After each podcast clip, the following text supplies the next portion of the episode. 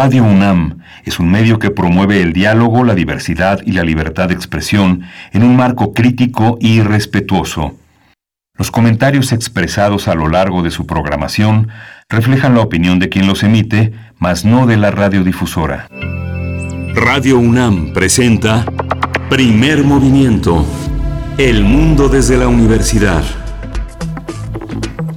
Muy buenos días, buenos días. Hoy es martes primero de junio de 2021. Les damos la bienvenida aquí a este espacio matutino en Radio UNAM, primer movimiento. Estamos ya todo el equipo listos en sus puestos para llevar a cabo esta transmisión hasta las 10 de la mañana a través del 96.1 de la frecuencia modulada, del 860 de AM y en www.radio.unam.mx. También ahí les saludamos con mucho gusto, como cada mañana. Saludo a quienes están allá en cabina. Esta mañana está Frida Saldívar en la producción ejecutiva, Violeta Berber en la asistencia de producción y si no me falla está Socorro Montes en los controles técnicos, pero me corregirán. No, sí está Socorro. Socorro Montes, mi compañero Miguel Ángel Quemain en la conducción. ¿Cómo estás, Miguel Ángel? Buenos días. Hola, buenos días, Berenice Camacho. Buenos días a todos nuestros radioescuchas allá también en las grandes, en las tres grandes ciudades de Chihuahua, que llega la radio Universidad todos los días con su programación exclusiva para cada una de las entidades, para, para cada una de las ciudades, Ciudad Cuauhtémoc, Ciudad Juárez y la ciudad de Chihuahua. Nos enlazamos a las 6 de la mañana, que es el horario local allá en esas grandes ciudades. Es de 7 a 8 de la mañana. Estaremos eh, ofreciendo una visión de lo que son las eh, interpretaciones más interesantes de lo que ha pasado los últimos días. Eh, en este arranque de hoy tendremos la aplicación de salud que ha desarrollado la UNAM para COVID-19 es un seguimiento y es una manera de prevenir, de no bajar la guardia, de participar de esta gran universidad en este proceso tan doloroso, tan complejo y tan aleccionador que ha sido el proceso de la COVID-19 como la enfermedad que produce el SARS-CoV-2. Va a estar con nosotros la maestra Ana Beristain Aguirre. Ella es subdirectora de proyectos para comunidad saludables e incluyentes de la Dirección General de Atención a la Comunidad, que se conoce por sus siglas como la de GACO. Va a estar también el doctor Gustavo Olais. Él es coordinador general del Centro de Investigación en Políticas, Población y Salud, el CIPS de la Facultad de Medicina de la UNAM. Y bueno, este arranque resultará todavía mejor si ustedes realizan su, su cuestionario. Se trata de eso, precisamente la aplicación que la UNAM ha diseñado desde estas entidades eh, para mm, pues revisar la, a la comunidad, para, para dar este seguimiento de cómo, de en qué condiciones estamos como comunidad universitaria frente a la posibilidad de un retorno a clases pues bueno, eh, sería muy interesante que ustedes pudieran hacer en este momento, si no lo han hecho, su cuestionario. El cuestionario de esta aplicación es muy breve y es un cuestionario que se tiene que realizar diariamente. Así es que, bueno, los detalles los tendremos a continuación. Después, después estaremos conversando con Pablo Romo en nuestra sección Transformación de Conflictos para hablar de las elecciones y la paz. Bueno, estamos ya cada vez más cerca. El próximo domingo se realizan los comicios intermedios en nuestro país, así es que vamos a hablar con Pablo Romo al respecto. Él es miembro del Consejo Directivo de Serapaz y profesor de la Facultad de Ciencias Políticas y Sociales de la UNAM. Eh, la aviación mexicana va para abajo, decliva, declina, eh, se está degradando. Es la pregunta que eh, hoy va a resolver el capitán Heriberto Salazar Aguiluz. Él es presidente del Colegio de Pilotos Aviadores de México. Y bueno, para nuestra nota internacional nos acercamos a Bielorrusia y este evento en el que desvió, desvió un avión para detener a un periodista disidente con el gobierno de ese país. Vamos a conversar, bueno, sobre las reacciones internacionales, sobre lo que implica este momento, bueno, mm, sui generis podría decirse, por el tipo de, eh, vaya, de personaje al que decidieron detener y, y bueno, finalmente detener tener un viaje comercial para, para, hacer esta detención de este periodista. Vamos a estar conversando con Alma Rosa Amador Iglesias. Ella es licenciada en Relaciones Internacionales, maestra en Estudios Internacionales por la UNAM, profesora del Centro de Relaciones Internacionales de la Facultad de Ciencias Políticas y Sociales de esta universidad. Ahí mismo, ella es responsable de la edición revista eh, Relaciones Internacionales de la misma facultad. Así es que, bueno, este es nuestro tema para la nota internacional. Sí, vamos a tener una mesa del día dedicada a, este, al primer Congreso Internacional de Artesanía. Es la UNAM FES Aragón, lo ha titulado Voces, Saberes y Haceres, Artesanía y Medios de Comunicación. Vamos a tratar de este tema con la doctora Liliana Montesinos. Ella es doctora, forma parte del posgrado en la FES Aragón y es miembro del comité organizador en el posgrado de esta feria. El doctor Carlos García Benítez también estará con nosotros. Él es doctor en Historia del Arte por la UNAM, es profesor en la FES Aragón y es coordinador del Congreso Internacional de Artesanía. Y bueno, la poesía esta mañana, la poesía necesaria para abrir el mes de junio en voz y en la selección también de Miguel Ángel Quemain. Así es que no se pierdan, no se pierdan cada uno de los detalles de la transmisión que es totalmente en vivo esta mañana, como todos los días. Vamos a hacer nuestro corte informativo sobre COVID-19. COVID-19. Ante la pandemia, sigamos informados. Radio UNAM. Hoy la Secretaría de Salud informó que el número de decesos por la enfermedad de la COVID-19 aumentó a 223.568 lamentables fallecimientos. De acuerdo con el informe técnico ofrecido ayer por las autoridades sanitarias, los casos estimados son ya 2.599.587. En información internacional, India sobrepasó los 28 millones de casos acumulados de coronavirus, aunque en las últimas 24 horas registró la menor cifra de contagios en los últimos 50 días.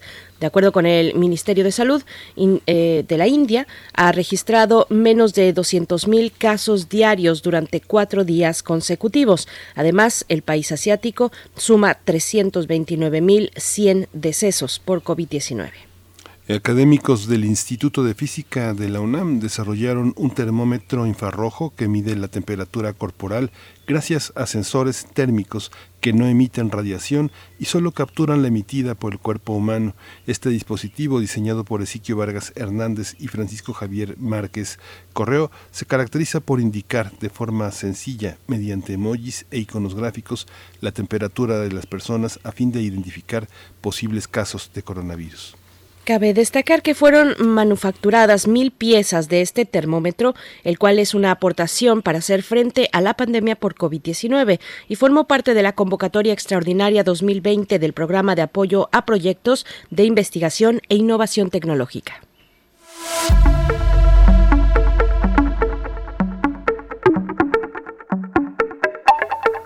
A partir de hoy y todos los martes del mes de junio se va a realizar una actividad virtual que se titula Conversaciones sobre producción y pensamiento sonoro. Esto tiene el objetivo de reflexionar sobre la producción sonora en México y América Latina, así como difundir la diversidad de esfuerzos que ofrecen narrativas y temáticas distintas a las planteadas por la estandarización mediática masiva. El programa comienza con Memoria, Sonido y Narrativas, con la participación de Auditom de Colombia, Las Raras, este podcast de Chile, y Radio Sabia, también de Colombia. La transmisión estará disponible a las 5 de la tarde a través del canal de YouTube de Casa del Lago. Bueno, otra muy buena entrega que nos hace Casa del Lago, muy interesante, así es que, bueno, acérquense el día de hoy, 5 de la tarde, el canal de YouTube de Casa del Lago les espera. Vamos a ir con un una propuesta musical, Miguel Ángel, y también invitar a la audiencia a que nos escriba en redes sociales, repito, las redes sociales, aunque seguro ya se las saben, arroba en Twitter y en Facebook, Primer Movimiento UNAM. Vamos con esta canción que se titula Tú me acostumbraste, es un clásico, pero está a cargo de la interpretación de Natalia Lafourcade y los Macorinos.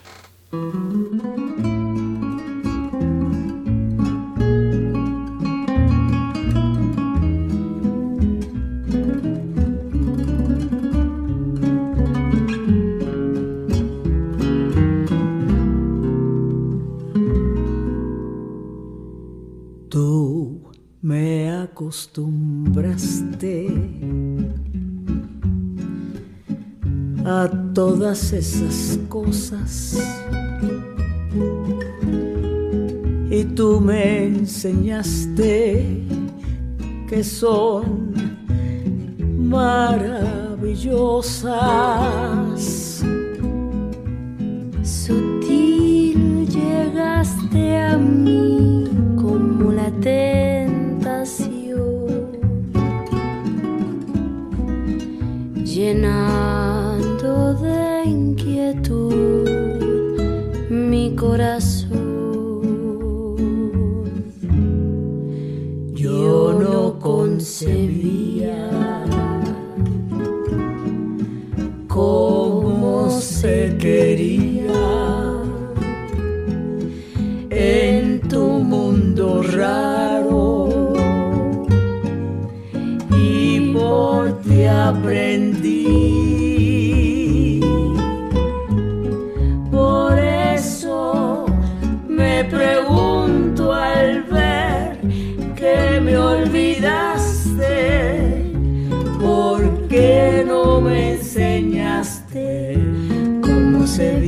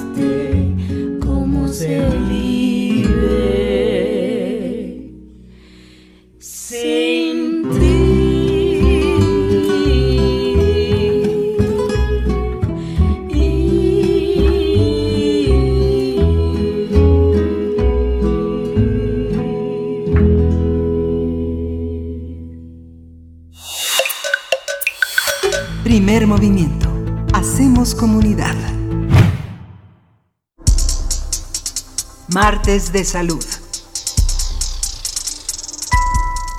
Nuestra casa de estudios, la UNAM, desarrolló y puso en marcha la aplicación UNAM Salud COVID-19 con el propósito de prevenir contagios de coronavirus tras el eventual regreso a clases. La aplicación se puede descargar en cualquier dispositivo, dispositivo con internet y pueden acceder a ella las y los universitarios, así como quienes planeen visitar una sede de la UNAM.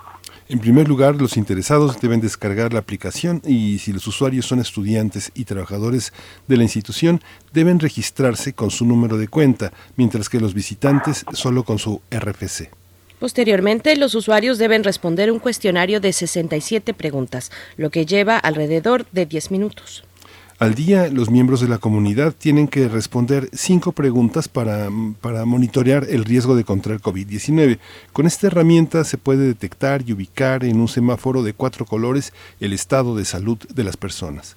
El objetivo es actuar oportunamente y evitar complicaciones a causa de este virus. Para ello, la aplicación pregunta a los usuarios sobre su estado de salud o si tienen algún familiar con COVID-19. Por tanto, proporcionan información antes de acudir a alguna sede de la universidad.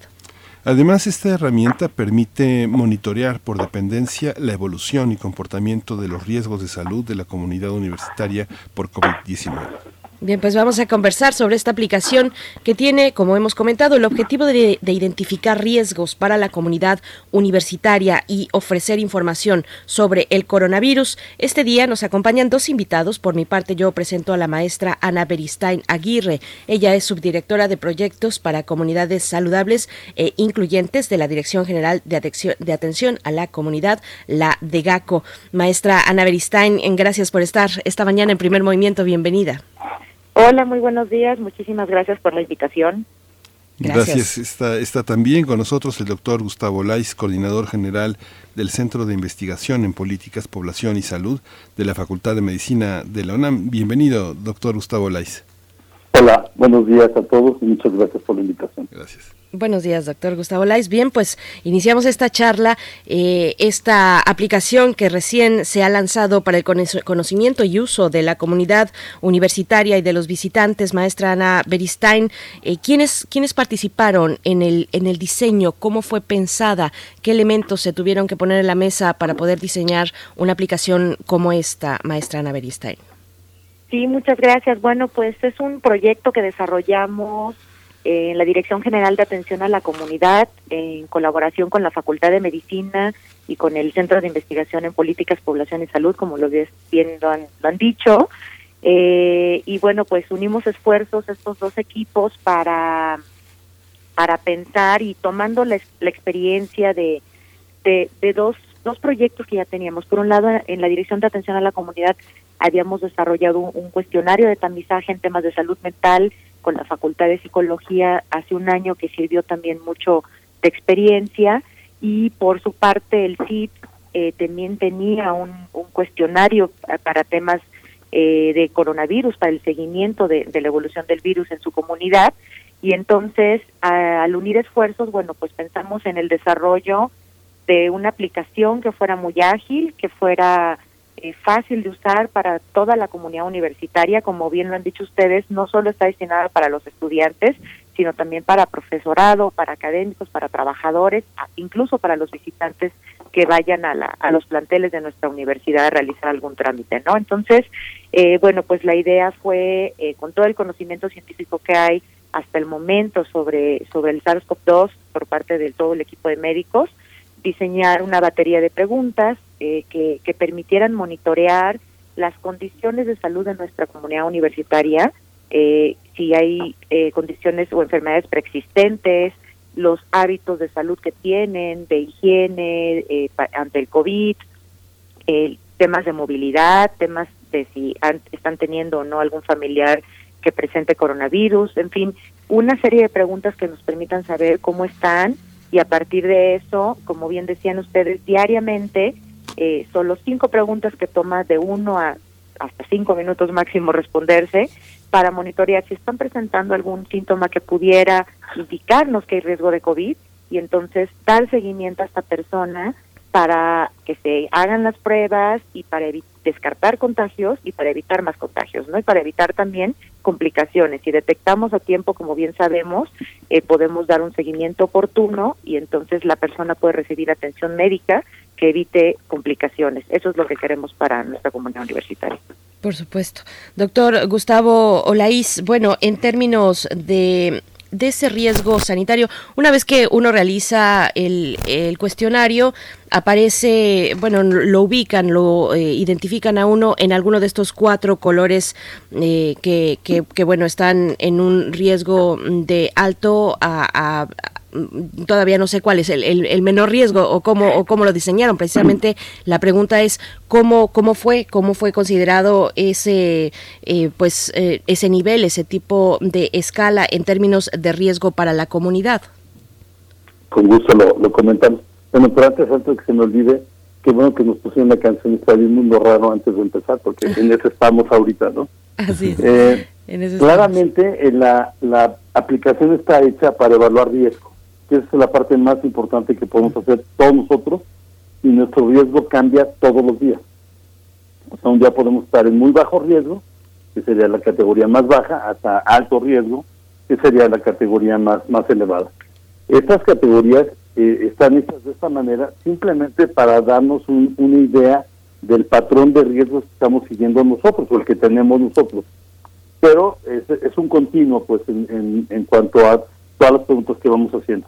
La idea es que cada uno de nosotros pueda saber si está en condiciones de, de riesgo muy bajo, que esperemos que la mayoría estén ahí, o riesgo alto, dependiendo si tienen síntomas, o como ya decía, y muy bien decía Ana, eh, si están teniendo contacto con personas que tienen COVID o pueden haber tenido COVID.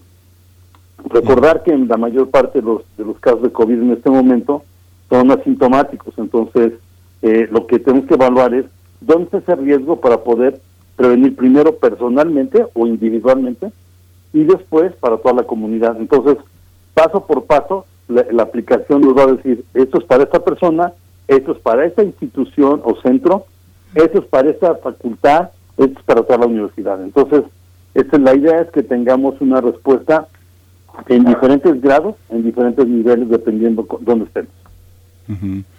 Es muy interesante, doctor, que un cuestionario tan amplio esté en manos de la, de la propia persona que tiene que evaluarse.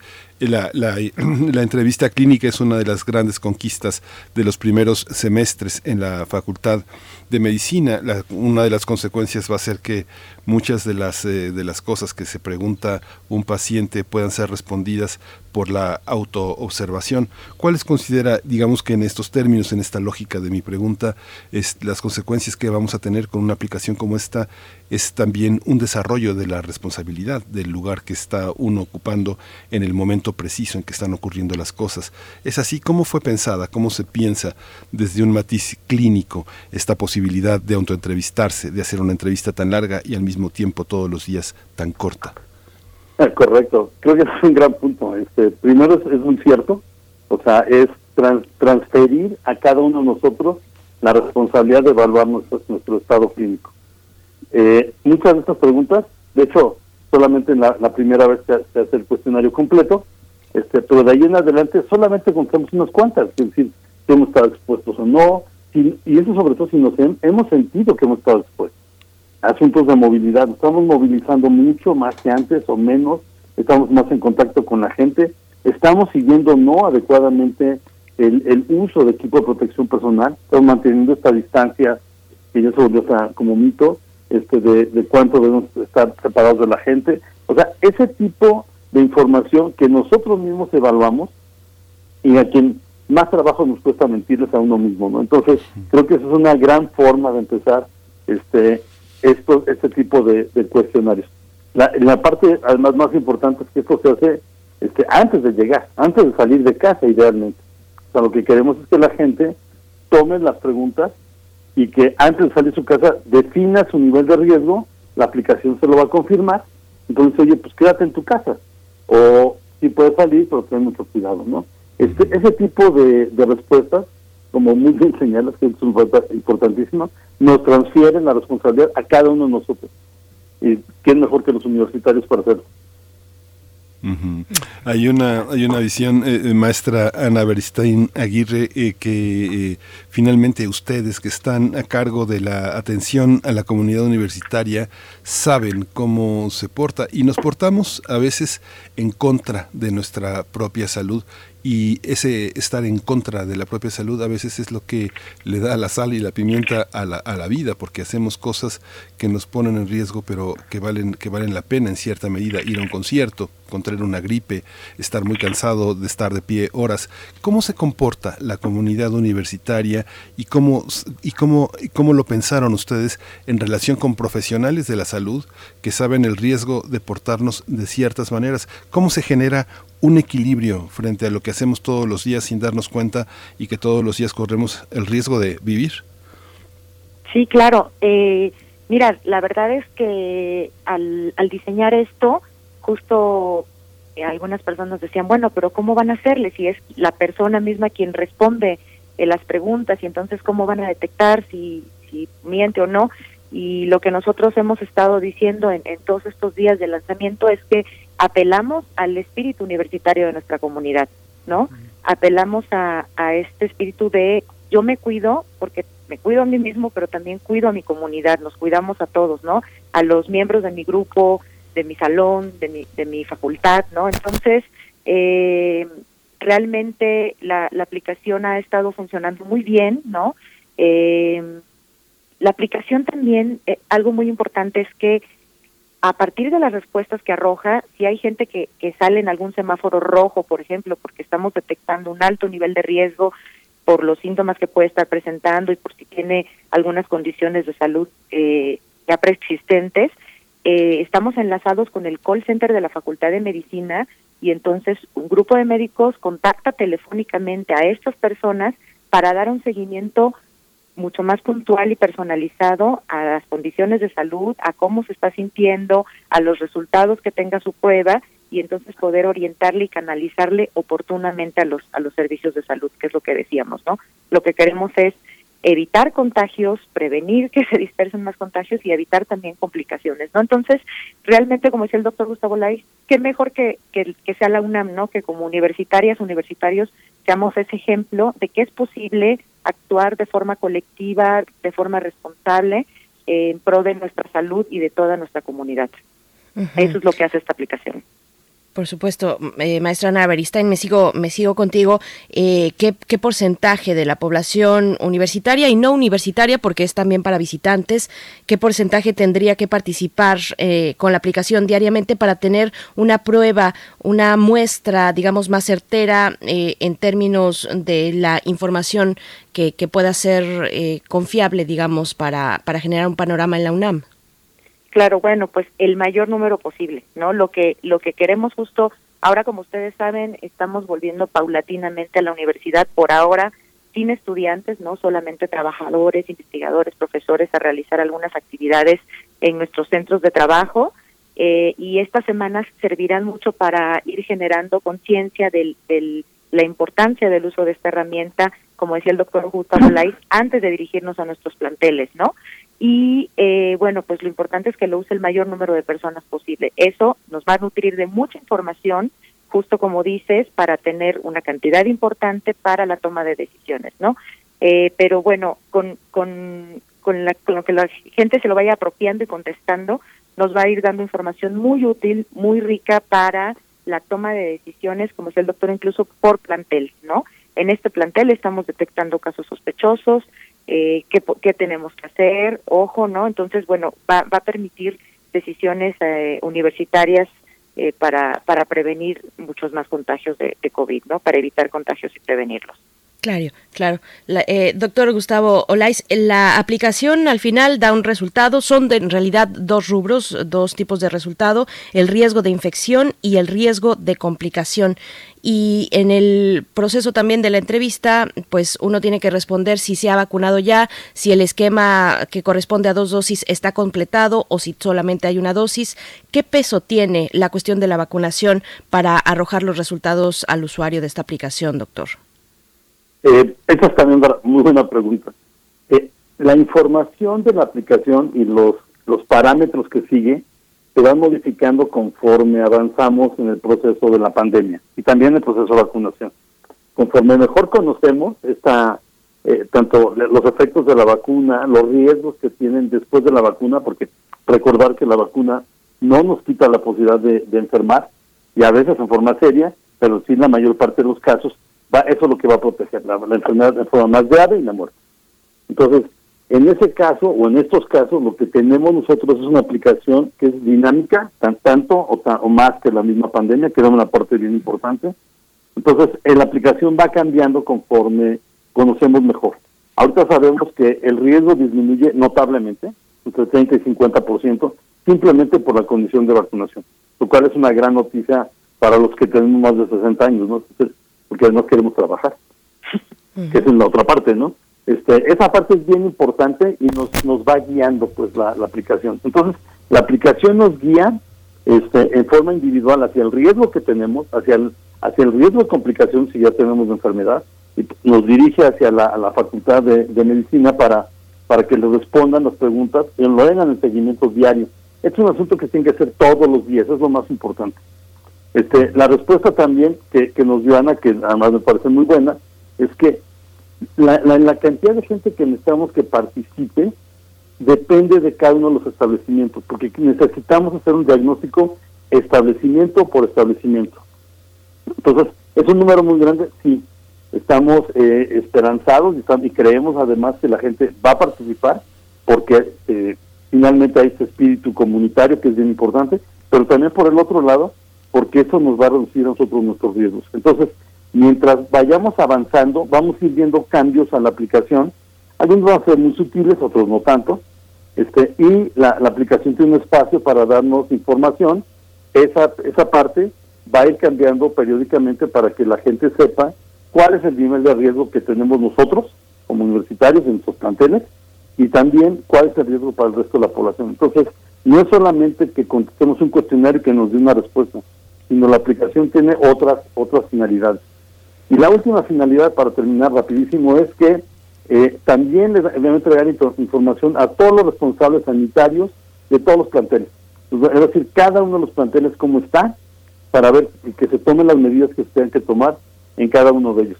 Y además, por supuesto, tanto las GACO como el CIPS van a estar en apoyo de ellos en cualquier momento que se necesite. También hay una hay un aspecto muy interesante en la aplicación que es justamente tener un, eh, un, un mundo de referencias, eh, la garantía de la protección de datos personales, eh, toda la parte de preguntas, las preguntas que son parte fundamental de lo que es la- el, tema de la, de la COVID-19, pero también hay una por- gran oportunidad para la comunidad universitaria que hacer eco en el tema de la salud mental, de la higiene del sueño y de, relajarse, de relajarse y de no excluir. ¿Cómo están pensando también la aplicación como una fuente de información, doctor? Como una fuente de información sobre los temas que concurren en un padecimiento como la COVID-19 que nos pone, pues nos pone nerviosos, ¿no? Nos pone muy ansiosos y muy angustiados. ¿no? Y ya llevamos hablando mucho tiempo en, en, en ese estado, ¿no? La, la verdad es que es una parte bien importante. El, siendo igualmente muy rápido, por supuesto, lo primero es que nosotros somos un centro de investigación, queremos hacer investigación.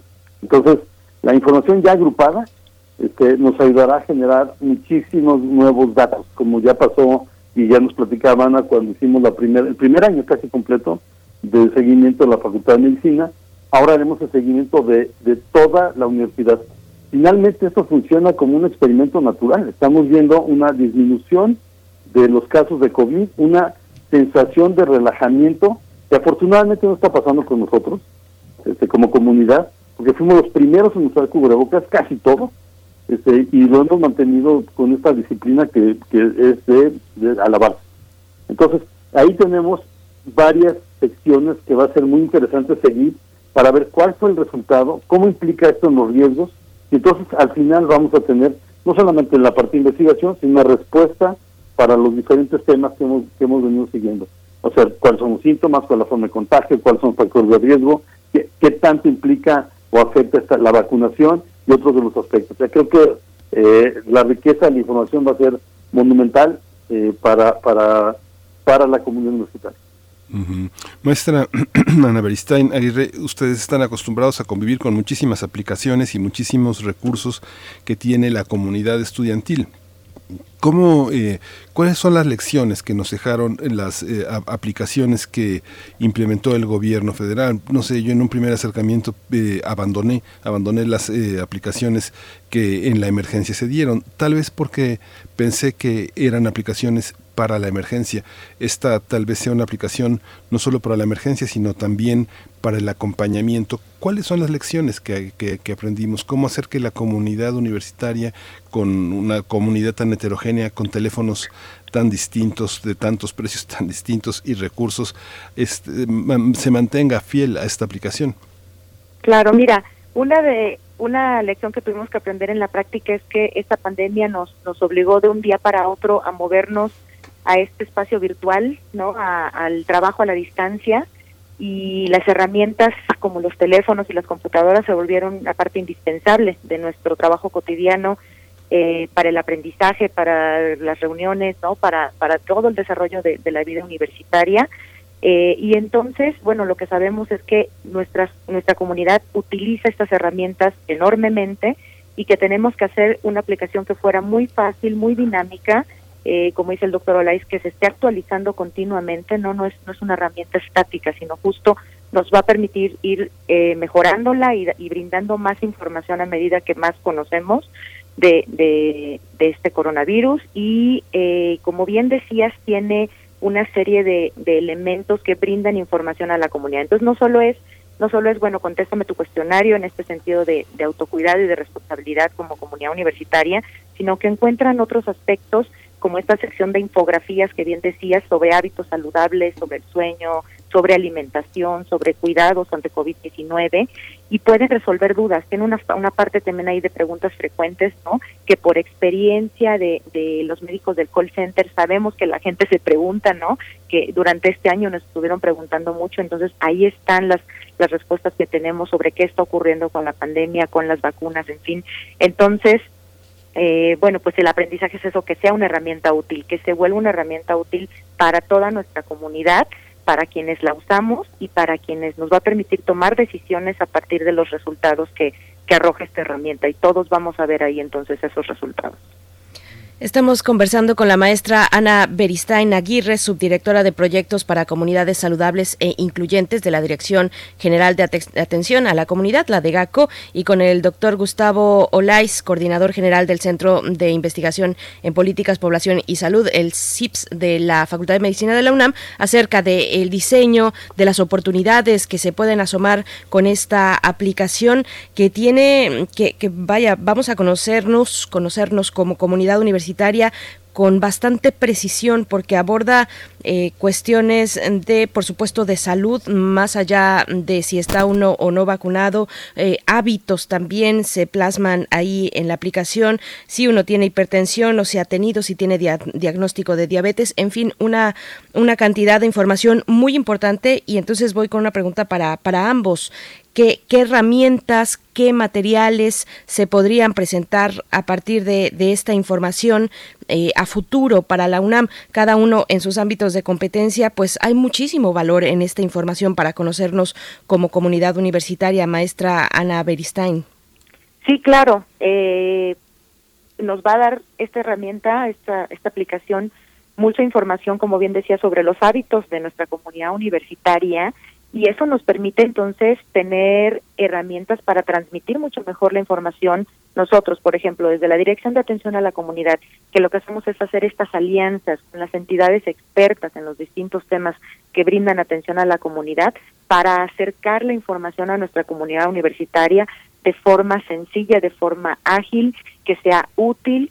Eh, nosotros, como ustedes saben, organizamos también muchas ferias para nuestra comunidad universitaria, ¿no? Ahora lo hemos hecho ferias virtuales, ¿no? En, el marco de la pandemia, pero lo que queremos es eso, acercar el mejor conocimiento disponible y, y lo que la gente responde en esta aplicación nos va a dar muchos elementos para diseñar mejores materiales, para transmitir esa información importante para nuestra comunidad universitaria, entre muchas otras cosas, ¿no? Que nos va a brindar. Pero, por ejemplo, nosotros, desde atención a la comunidad, es un aspecto muy importante que, que vamos a poder aprovechar para hacia el futuro, digamos, ¿no? Por supuesto. Doctor Olais, desde el CIPS de la Facultad de Medicina, bueno, ¿qué panorama se plantean para el uso de esta información? Es como una radiografía eh, del estado de salud y también de las actividades cotidianas, de los hábitos de la comunidad universitaria, doctor.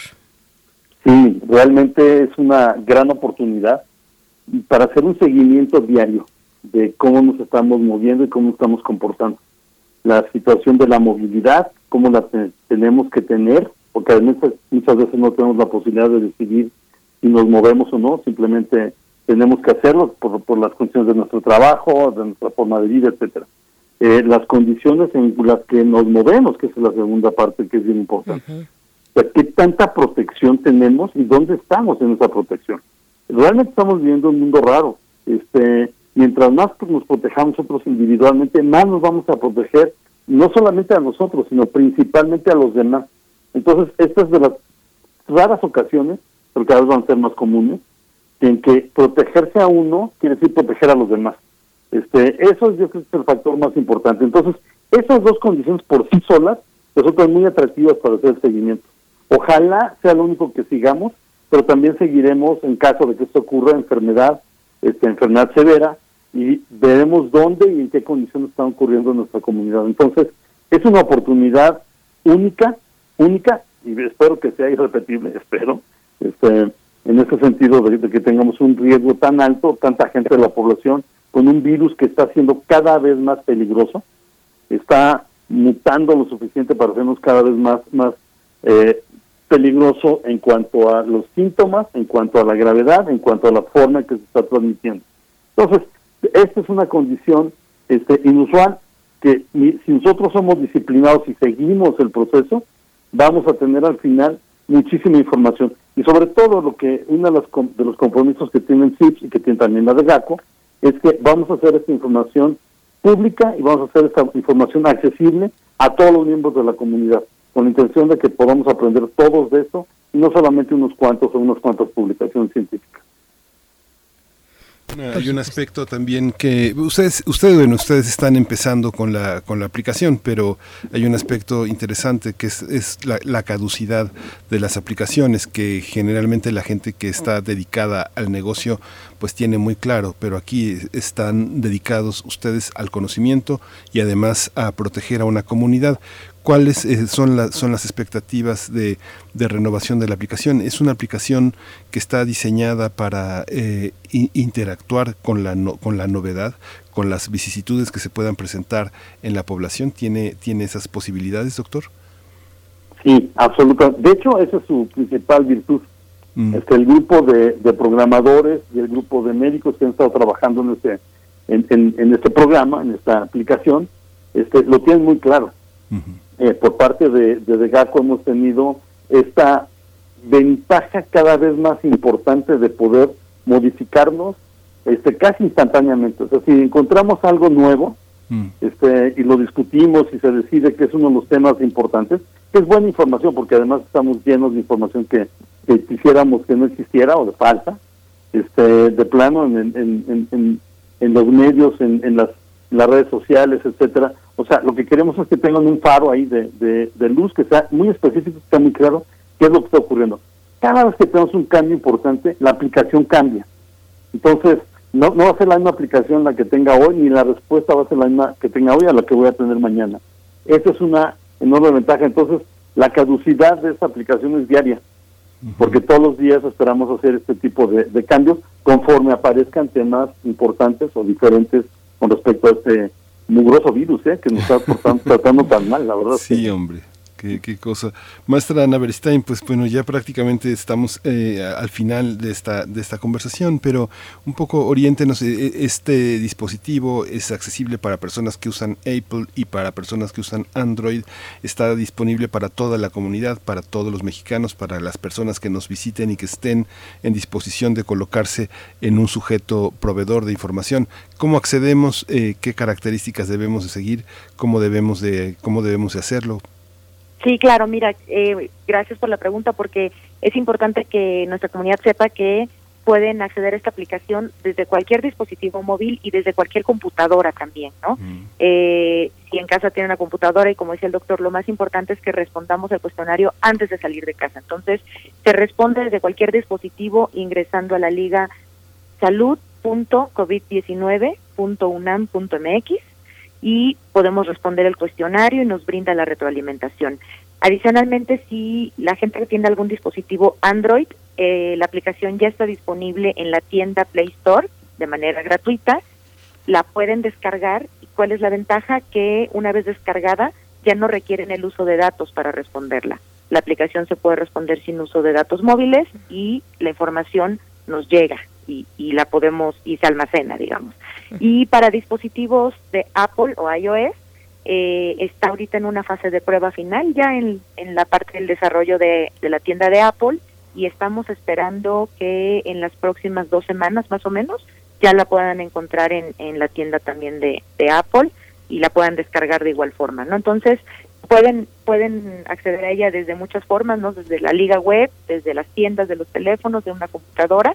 Lo, lo importante es que es muy fácil, ponen esta esta página, sale el cuestionario, se responde en dos, tres minutos y listo, ¿no? Este, eso es lo, lo importante que sepa nuestra comunidad.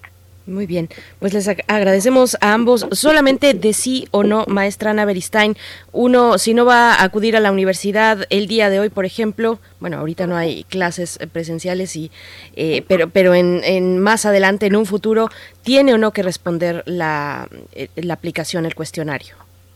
Lo mejor es que se responda, porque la aplicación nos va dando información, ¿no? Entonces, a lo mejor no vas a asistir a la universidad, pero eh, tú, al responder la aplicación, estas cinco preguntas diarias que toman un minuto, nos permite saber que tú estás bien, que no estás presentando ningún síntoma, o al contrario, si estás presentando algún síntoma que pudiera indicar que, que pudiera ser COVID, nos permite saberlo y darle seguimiento. Entonces, toma de uno a tres minutos responderse diariamente, lo mejor es responderlo antes de salir de casa, ¿no? Porque la aplicación, aunque no vayas a la universidad, si estás teniendo algún síntoma y vas a salir de casa, te dice quédate en casa, ¿no? Vamos a prevenir contagios, eso es muy importante. Así es. Bueno, de nuevo reiterar el agradecimiento de esta charla, maestra Ana Beristain, eh, subdirectora de proyectos para comunidades saludables e incluyentes de la DEGACO. Muchas gracias por esta participación. Muchas gracias, Berenice Miguel Ángel. Gracias. También, doctor Gustavo Olais, coordinador general del Centro de Investigación en Políticas, Población y Salud, el CIPS de la Facultad de Medicina de la UNAM, por esta, por esta charla. Y bueno, vamos a dar seguimiento de verdad con mucho interés a lo que pueda ir arrojando esta aplicación. Ojalá que la comunidad se sienta invitada a participar en este ejercicio. Muchas gracias a ambos. Al contrario, a ustedes. Gracias, Ana. Gracias, doctor. Buen día. Hasta pronto. Gracias. Pues vamos a ir con música. Vamos a escuchar de Jimena Sariñana una vez más. Ay, qué rico tenerte de frente y volverte a mirar. Borrar el pasado para luego volver a empezar. Oh, ay, una vez más.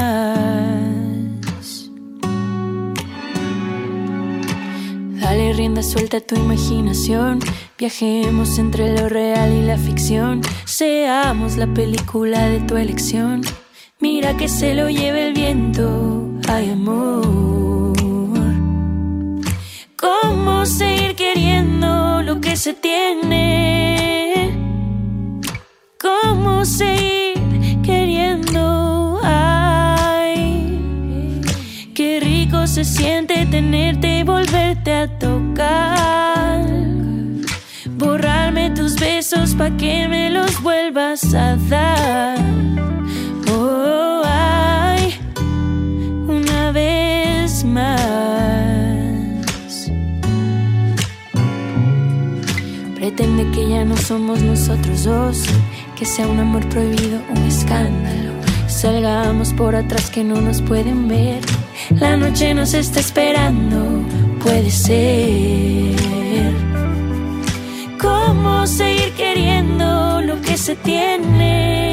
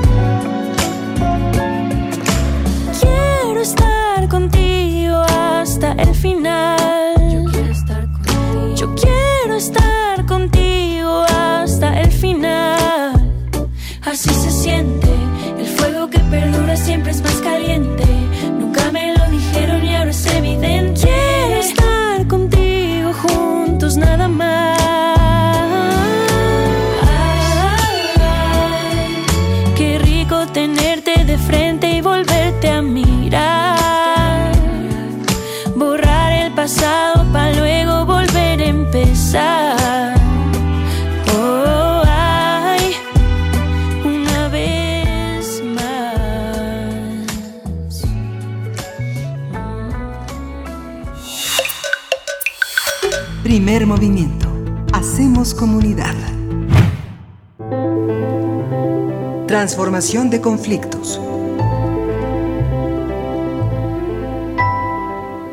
Le damos la bienvenida esta mañana a Pablo Romo, él es miembro del Consejo Directivo de Serapaz, profesor de la Facultad de Ciencias Políticas y Sociales de la UNAM, para hablar en esta sección, bueno, donde acostumbramos a hablar de los procesos de construcción de paz, hablar de las elecciones que ya están a la vuelta de la esquina. Pablo Romo, ¿cómo estás esta mañana? Bienvenido.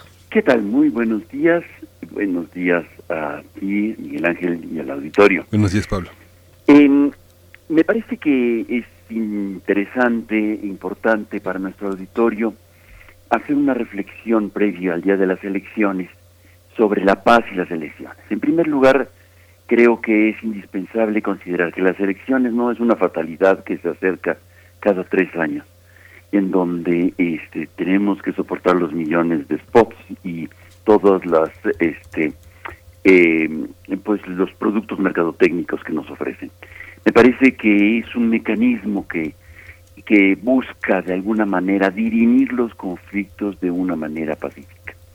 Esto hay que, hay que tenerlo dentro de nuestro horizonte. Las elecciones de alguna manera se convierten en un ejercicio para que en la diferencia que se reconoce como tal este haya la posibilidad de transitar y de cambiar de autoridades de una manera eh, menos violenta que en los eh, que en el pasado. sin embargo, eh, las, las cifras están señalando que hay mucha violencia, a pesar de que podría dirimirse las diferencias, los asuntos contrastantes en las urnas. Sin embargo, no es así. No es así porque eh, según las cifras que vamos eh, recibiendo de diferentes medios, vamos viendo que ha habido a lo largo de estas de este periodo preelectoral antes de las elecciones eh, 476 agresiones contra políticos y políticas. Hombres y mujeres han sido víctimas de algún tipo de atentado en, en este contexto de oferta de las campañas. Por más que pareciera que las diferencias son bastante sutiles entre las ofertas, sobre todo me refiero en un municipio, este, un candidato u otro, pues ofrecen realmente pocas diferencias eh, al elector. Eh, sin embargo, los eh, homicidios se generan de una manera muy violenta. Al extremo que, según estas cifras, tenemos eh, un reporte de al menos 34 este, eh, candidatos a diferentes alcaldías. En el fondo estamos viendo que las violencias se están eh, em, pasando a los municipios y a las pequeñas localidades. Los estados más violentos en esta gráfica de, del proceso electoral es de Veracruz, que tiene 45 víctimas. Después sigue Guerrero con 23, Oaxaca con 20 y Michoacán con 20. El Estado de México registra también una violencia muy notable. Eh, Guanajuato, Jalisco, Baja California, por ser la frontera, y Michoacán. La pregunta es, ¿por qué hay estas violencias? ¿No pueden dirimir sus asuntos en las urnas? Evidentemente parece que no, y parece que eh, tiene mucho que ver con las rutas del crimen organizado y las mafias. Es curioso también que todos, eh, que el 85%, 89% de las de los eh, homicidios han sido este, de alcaldes o de candidatos a alcaldes han sido de la oposición del alcalde local. Esto es interesante, es decir, que este significa que hay alguien que no quiere un gran cambio eh, y que quiere mantener eh, eh, la situación, el status quo. Es una hipótesis que valdría la pena más analizar. ¿Dónde se están dando? Se están dando, según los expertos, en las rutas del crimen organizado y, del, de, donde controlan mafias viciadas por el crimen. Eh, estos estados, este Oaxaca y Veracruz, por ejemplo, en donde transita droga, migrantes, trata de personas, armas, este pareciera que pueden estar vulnerados en, con los cambios electorales.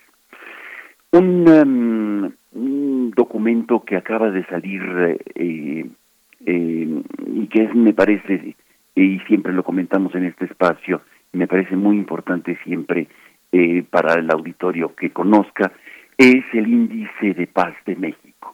Lo puede buscar así tal cual, índice de paz México.org, y ahí va a encontrar este cómo estas rutas del crimen y estas rutas de este de los homicidios a políticos y situaciones de elecciones este eh, incendiarias y coinciden en muchos de los casos con eh, estados en donde las situaciones de paz en general eh, no están eh, en su mejor momento, al contrario, se han, han decrecido. Este índice global de paz que siempre comentamos año con año desde hace varios años ya y que invito al auditorio a que conozca, no se señala ahora en mayo acaba de salir el, eh, el, informe del 2020, en donde señala, a ver, asómbrense un poco, la paz en México mejoró en un 3.5% en el 2020. Es decir, llevábamos cuatro años en caída, es continua desde el 2015 al 2008 y la este en donde la tasa este de, del índice de paz que hemos ya conversado aquí este ha ido decreciendo se desacelera en el 19 y en el 20 repunta y se mejora dice este los expertos en temas del índice de paz dice que se registran mejoras en todos los indicadores del índice mexicano de paz, excepto en el de cárceles sin sentencia. La pandemia del COVID, dice este informe, y interrumpió muchas actividades ilegales y los eh, y las órdenes de quedarse en casa quizá pueden haber ayudado a reducir la mayoría de los indicadores de violencia. Claro que no están midiendo las violencias este, en las casas, ¿verdad? Que, eh, como ya comentamos en algún momento también, se incrementaron con eh, el confinamiento. Aquí está hablando fundamentalmente de homicidios, de este, asaltos, de situaciones de, crímenes de la delincuencia organizada, eh, delitos cometidos con armas de fuego o delitos con violencia. Y es interesante cómo este, presenta un mapa, como todos los años, un mapa en donde este, los estados con mayor paz, este, o, su índice de paz es mayor, y se repiten en algunos casos y otros se incorporan, como por ejemplo tenemos Yucatán, Campeche, Chiapas, Nayarit y Tlaxcala. Este, eh, después tenemos los que, digamos, los señalados por este índice global de paz, en donde están en focos rojos, está Baja California, Chihuahua, Zacatecas, Guanajuato y Colima. Habrá que hacer el cruce de con eh, lo que va a significar para las elecciones. En fin, invito a nuestro auditorio a que conozca el índice global de paz, a que este reflexione en torno a cómo dirimir los conflictos de una manera mucho más pacífica y quizá a nivel político, pues por lo pronto parece que es son las elecciones el camino para dirimir nuestros conflictos. Así es, bien, pues Pablo Romo, te agradecemos, se nos viene el tiempo encima, pero bueno, nos quedamos con estas anotaciones que nos compartes esta mañana, Pablo Romo, y en 15 días, ya después de realizados los comicios, nos volvemos a encontrar. Muchísimas gracias, muy buen día. Estupendo, que estén muy bien, hasta luego. Igualmente. Bien, pues nos vamos, nos, nos vamos ya, nos despedimos de la Radio Universidad de Chihuahua, vamos a ir al corte, pero volvemos aquí hasta las 10 de la mañana en primer movimiento.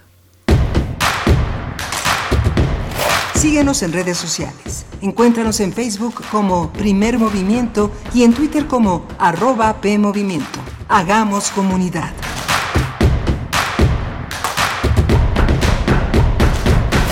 Habla Eduardo Verástegui, líder social en favor de la vida y la familia. Las y los candidatos a diputados federales del PES propondrán una iniciativa para reformar la Constitución Federal y consagrar el derecho a la vida, con mecanismos que erradiquen la trata de menores y el secuestro.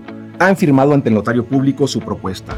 La vida es un derecho fundamental, inalienable, imprescriptible y debe ser protegido por los poderes del Estado mexicano desde el momento de la concepción hasta la muerte natural no inducida. ¡Viva la vida! Vota PES, vota Provida. Soy Paola Espinosa, doble medallista olímpica en clavados y estoy con el verde porque me gustan sus propuestas. La creación de rutas seguras de transporte público la instalación de refugios para mujeres y sus hijos víctimas de violencia, entregar vales de canasta básica a las personas que perdieron su empleo por la pandemia, que el gobierno invierta en producir medicinas para garantizar su abasto. Somos candidatos del Partido Verde y estas propuestas resuelven problemas reales. Tú puedes ayudar a hacerlas realidad. En el PRI queremos que México crezca, que las mujeres vivan seguras, que los jóvenes sigan estudiando que las y los mexicanos tengan salud, medicamentos y estabilidad. En el PRI trabajamos por las mujeres, por los jóvenes, por los estudiantes, por los adultos mayores, por las familias de México. PRI, el Partido de México.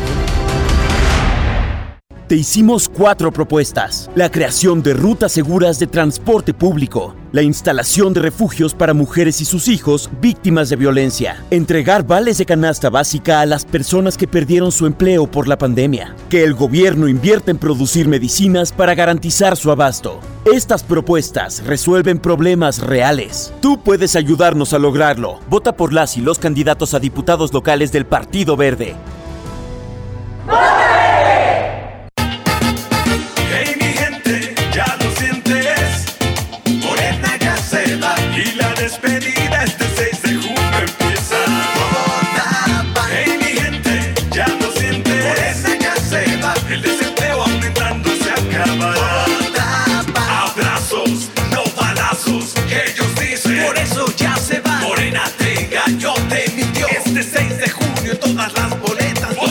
Vota por las candidatas a diputadas federales del PAN. Lo verdaderamente útil estas elecciones es votar por lo que crees. Vota para que las morras chilangas vivamos libres, seguras y sin miedo. Vota para que volvamos a ocupar las calles sin represalias. Vota para que darte un toque deje de ser ilegal. Vota si tú luchas por la libertad. Votar por los que ya gobernaron y los que gobiernan ahora es inútil porque son los mismos. Mejor, vota por tus causas. Vota Movimiento Chilango. Vota Movimiento Ciudadano. Vota Movimiento Chilango. Vota Movimiento Ciudadano. Info Ciudad de México presenta Voces por la Transparencia, en la voz de Luis Raúl González Pérez, coordinador del Programa Universitario de Derechos Humanos de la UNAM. El acceso a la información pública es un requisito indispensable para el funcionamiento mismo de la democracia, una mayor transparencia y una buena gestión pública. Es importante que las y los ciudadanos cuenten con la información indispensable que les permita formarse una opinión, un criterio, una postura y participar en la vida pública y principalmente para exigir la rendición de cuentas a los integrantes del servicio público. Cualquier persona tiene derecho de allegarse información en posesión de cualquier autoridad, federal, estatal y municipal, bajo el principio de máxima publicidad y sin que se tenga que acreditar un interés directo, y solo podrá ser reservada temporalmente por razones de interés público en ciertos supuestos que fijen las leyes.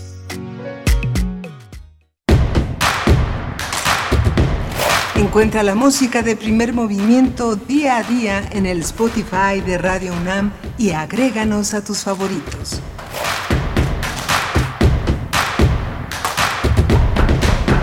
Hola, buenos días, buenos días. Ya estamos de regreso aquí en Primer Movimiento. Son las 8, 6 de la mañana aquí en la Ciudad de México.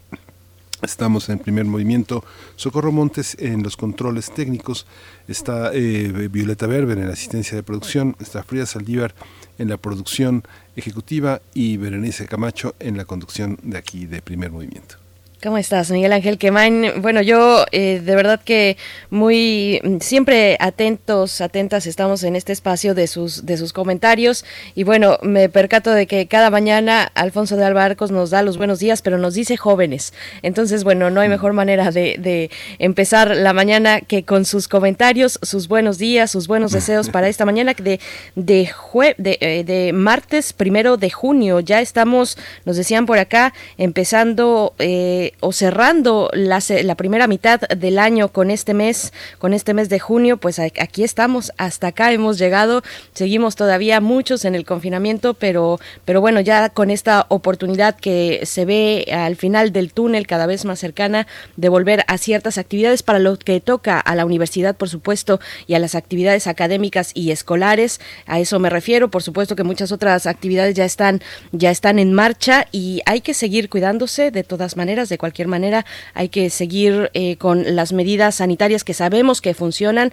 Mucha información ha corrido a lo largo de este ya más de un año de encierro, pero ahora sabemos que es fundamental estar, bueno, tener el aseo de manos constante con agua y con jabón o con alcohol gel, de preferencia agua y jabón, pero sabemos, bueno, que las condiciones en muchas comunidades no eh, eh, proveen precisamente el, líquido vital, el agua, para, para poder hacer pasearse, así es que, bueno, hay que ver estas, no soltar estas medidas sanitarias, la sana distancia, eh, no estamos todavía en un lugar en el que podamos ya deshacernos de ese riesgo, sino que continúa, para muchos países es así, afortunadamente para el nuestro, pues estamos en un buen camino hasta este punto. Les damos, les damos la bienvenida también, así como ustedes lo hacen en redes sociales, arroba P Movimiento en Twitter, primer Movimiento UNAM en Facebook. Y bueno, viene una hora muy interesante, Miguel Ángel. Sí, sí, es muy interesante. Bueno, quería comentar a Alfonso de Alba Arcos, este, dice, dice, jóvenes con conocimiento de causa. Él ha estado con nosotros en la cabina y, y pues lo sabe, lo sabe y lo ha sentido. Además, Alfonso, muchas gracias. Siempre con una actitud tan positiva, tan deportiva, tan, tan, tan eh, de hacer comunidad. Y bueno, Berenice, también este, es, en este regreso, a veces uno, con todo y que estamos en el semáforo verde electoral, es algo complejo. Uno, por ejemplo, yo en este momento tengo un poquito de fiebre y tengo mucho flujo nasal y, y de pronto me recorre un escalofrío en la espalda de susto, ¿no? Porque este, estuve en un parque hace algunos días y, he- y he estado en el, en- en el parque. Digo, no me he subido a las resbaladillas ni me he arrojado del tubo, pero he estado con el gel, pero uno, uno in- inevitablemente baja un poco la guardia, ¿no? De pronto el contacto con niños, a veces con padres eh, sin, sin cubrebocas, es a veces eh, eh, este, no hay que bajar la guardia, hay que estar atento y la aplicación que presentamos hace unos momentos nos lleva a tener una una, una medida muy muy precisa del contacto que, que tenemos que conservar con los demás y con nosotros mismos en los cuidados que debemos de tener porque pues no es no es un juego no varios amigos este eh, eh, eh, bueno eh, eh, el doctor bueno eh, que contribuye con nosotros en América Latina pues estaba muy muy este, está en Lima él está en Lima y está este tiene padece covid está con la guardia muy baja con el ánimo muy este muy triste nos escucha nos escucha su familia le mandamos también un gran saludo. El doctor Eduardo Bueno León, que está bastante grave, bastante enfermo, se, se siente muy mal, está en su casa por fortuna, pero está en un estado muy, muy, desanimado porque el COVID pues pega y pega muy duro, ¿no? Pega, pega muy duro. Sí, para todos aquellos también que, que están en ese momento de recuperación, la recuperación no es nada, no es un tema sencillo, ya lo hemos comentado, lo sabemos, hay países, eh, que, pues países que tienen esas opos- posibilidades como, como Alemania puntualmente, que han dedicado clínicas, han reconvertido clínicas completas precisamente para la recuperación de pacientes que tuvieron COVID-19. Algunos pasan semanas, incluso meses, asistiendo a la recuperación, ya sea física o pulmonar o de cualquier otro impacto que esta enfermedad deja en el cuerpo humano. Pues bueno, eh, ánimo, ánimo para aquellos que están en esa situación de recuperación. No es fácil, no es sencillo, pero bueno, estamos aquí para acompañarles cada mañana y llevar pues información hasta ustedes, información que sea que les sea de utilidad. Si ustedes pertenecen a la comunidad universitaria o si tienen previstas visitas a los distintos campus de la universidad, pues acérquense a esta aplicación. De verdad es muy sencillo, nos da un norte, nos da un referente, en un primer cuestionario de 67 preguntas, pero ya después cotidianamente nutrir esa información con cinco preguntas que no nos lleva pues más de tres minutos. Así es que bueno, está hecha la invitación. Y para, para esta hora vamos a tener en nuestra nota nacional, ya cambiando de tema, mm, la degradación de la aviación mexicana. ¿Qué significa esta, este anuncio que ha hecho el gobierno de los Estados Unidos para el caso mexicano? Bueno, vamos a estar conversando de cuáles son esos lineamientos, esos estándares, los parámetros que guían la aviación en el mundo. Vamos a estar conversando con el capitán Heriberto Salazar Eguli- eh, Eguilus. Él es presidente del Colegio de Pilotos Aviadores de México. Sí, vamos a tener también ah, la presencia de eh, Bielorrusia en este caso de desvío de un avión para detener a un periodista disidente. Todavía los mecanismos de censura y de acoso pues eh, no, no varían, no varían, siguen a principios del siglo XX utilizando los métodos eh, este, pues muy, muy primi- primitivos y, y fuera de toda consideración democrática. Esto lo vamos a tratar con Alma Rosa Amador Iglesias. Alma Rosa es licenciada en Relaciones Internacionales, maestra en Estudios Internacionales por la UNAM y es profesora del Centro de Relaciones Internacionales de la Facultad de Ciencias Políticas y Sociales aquí en la UNAM.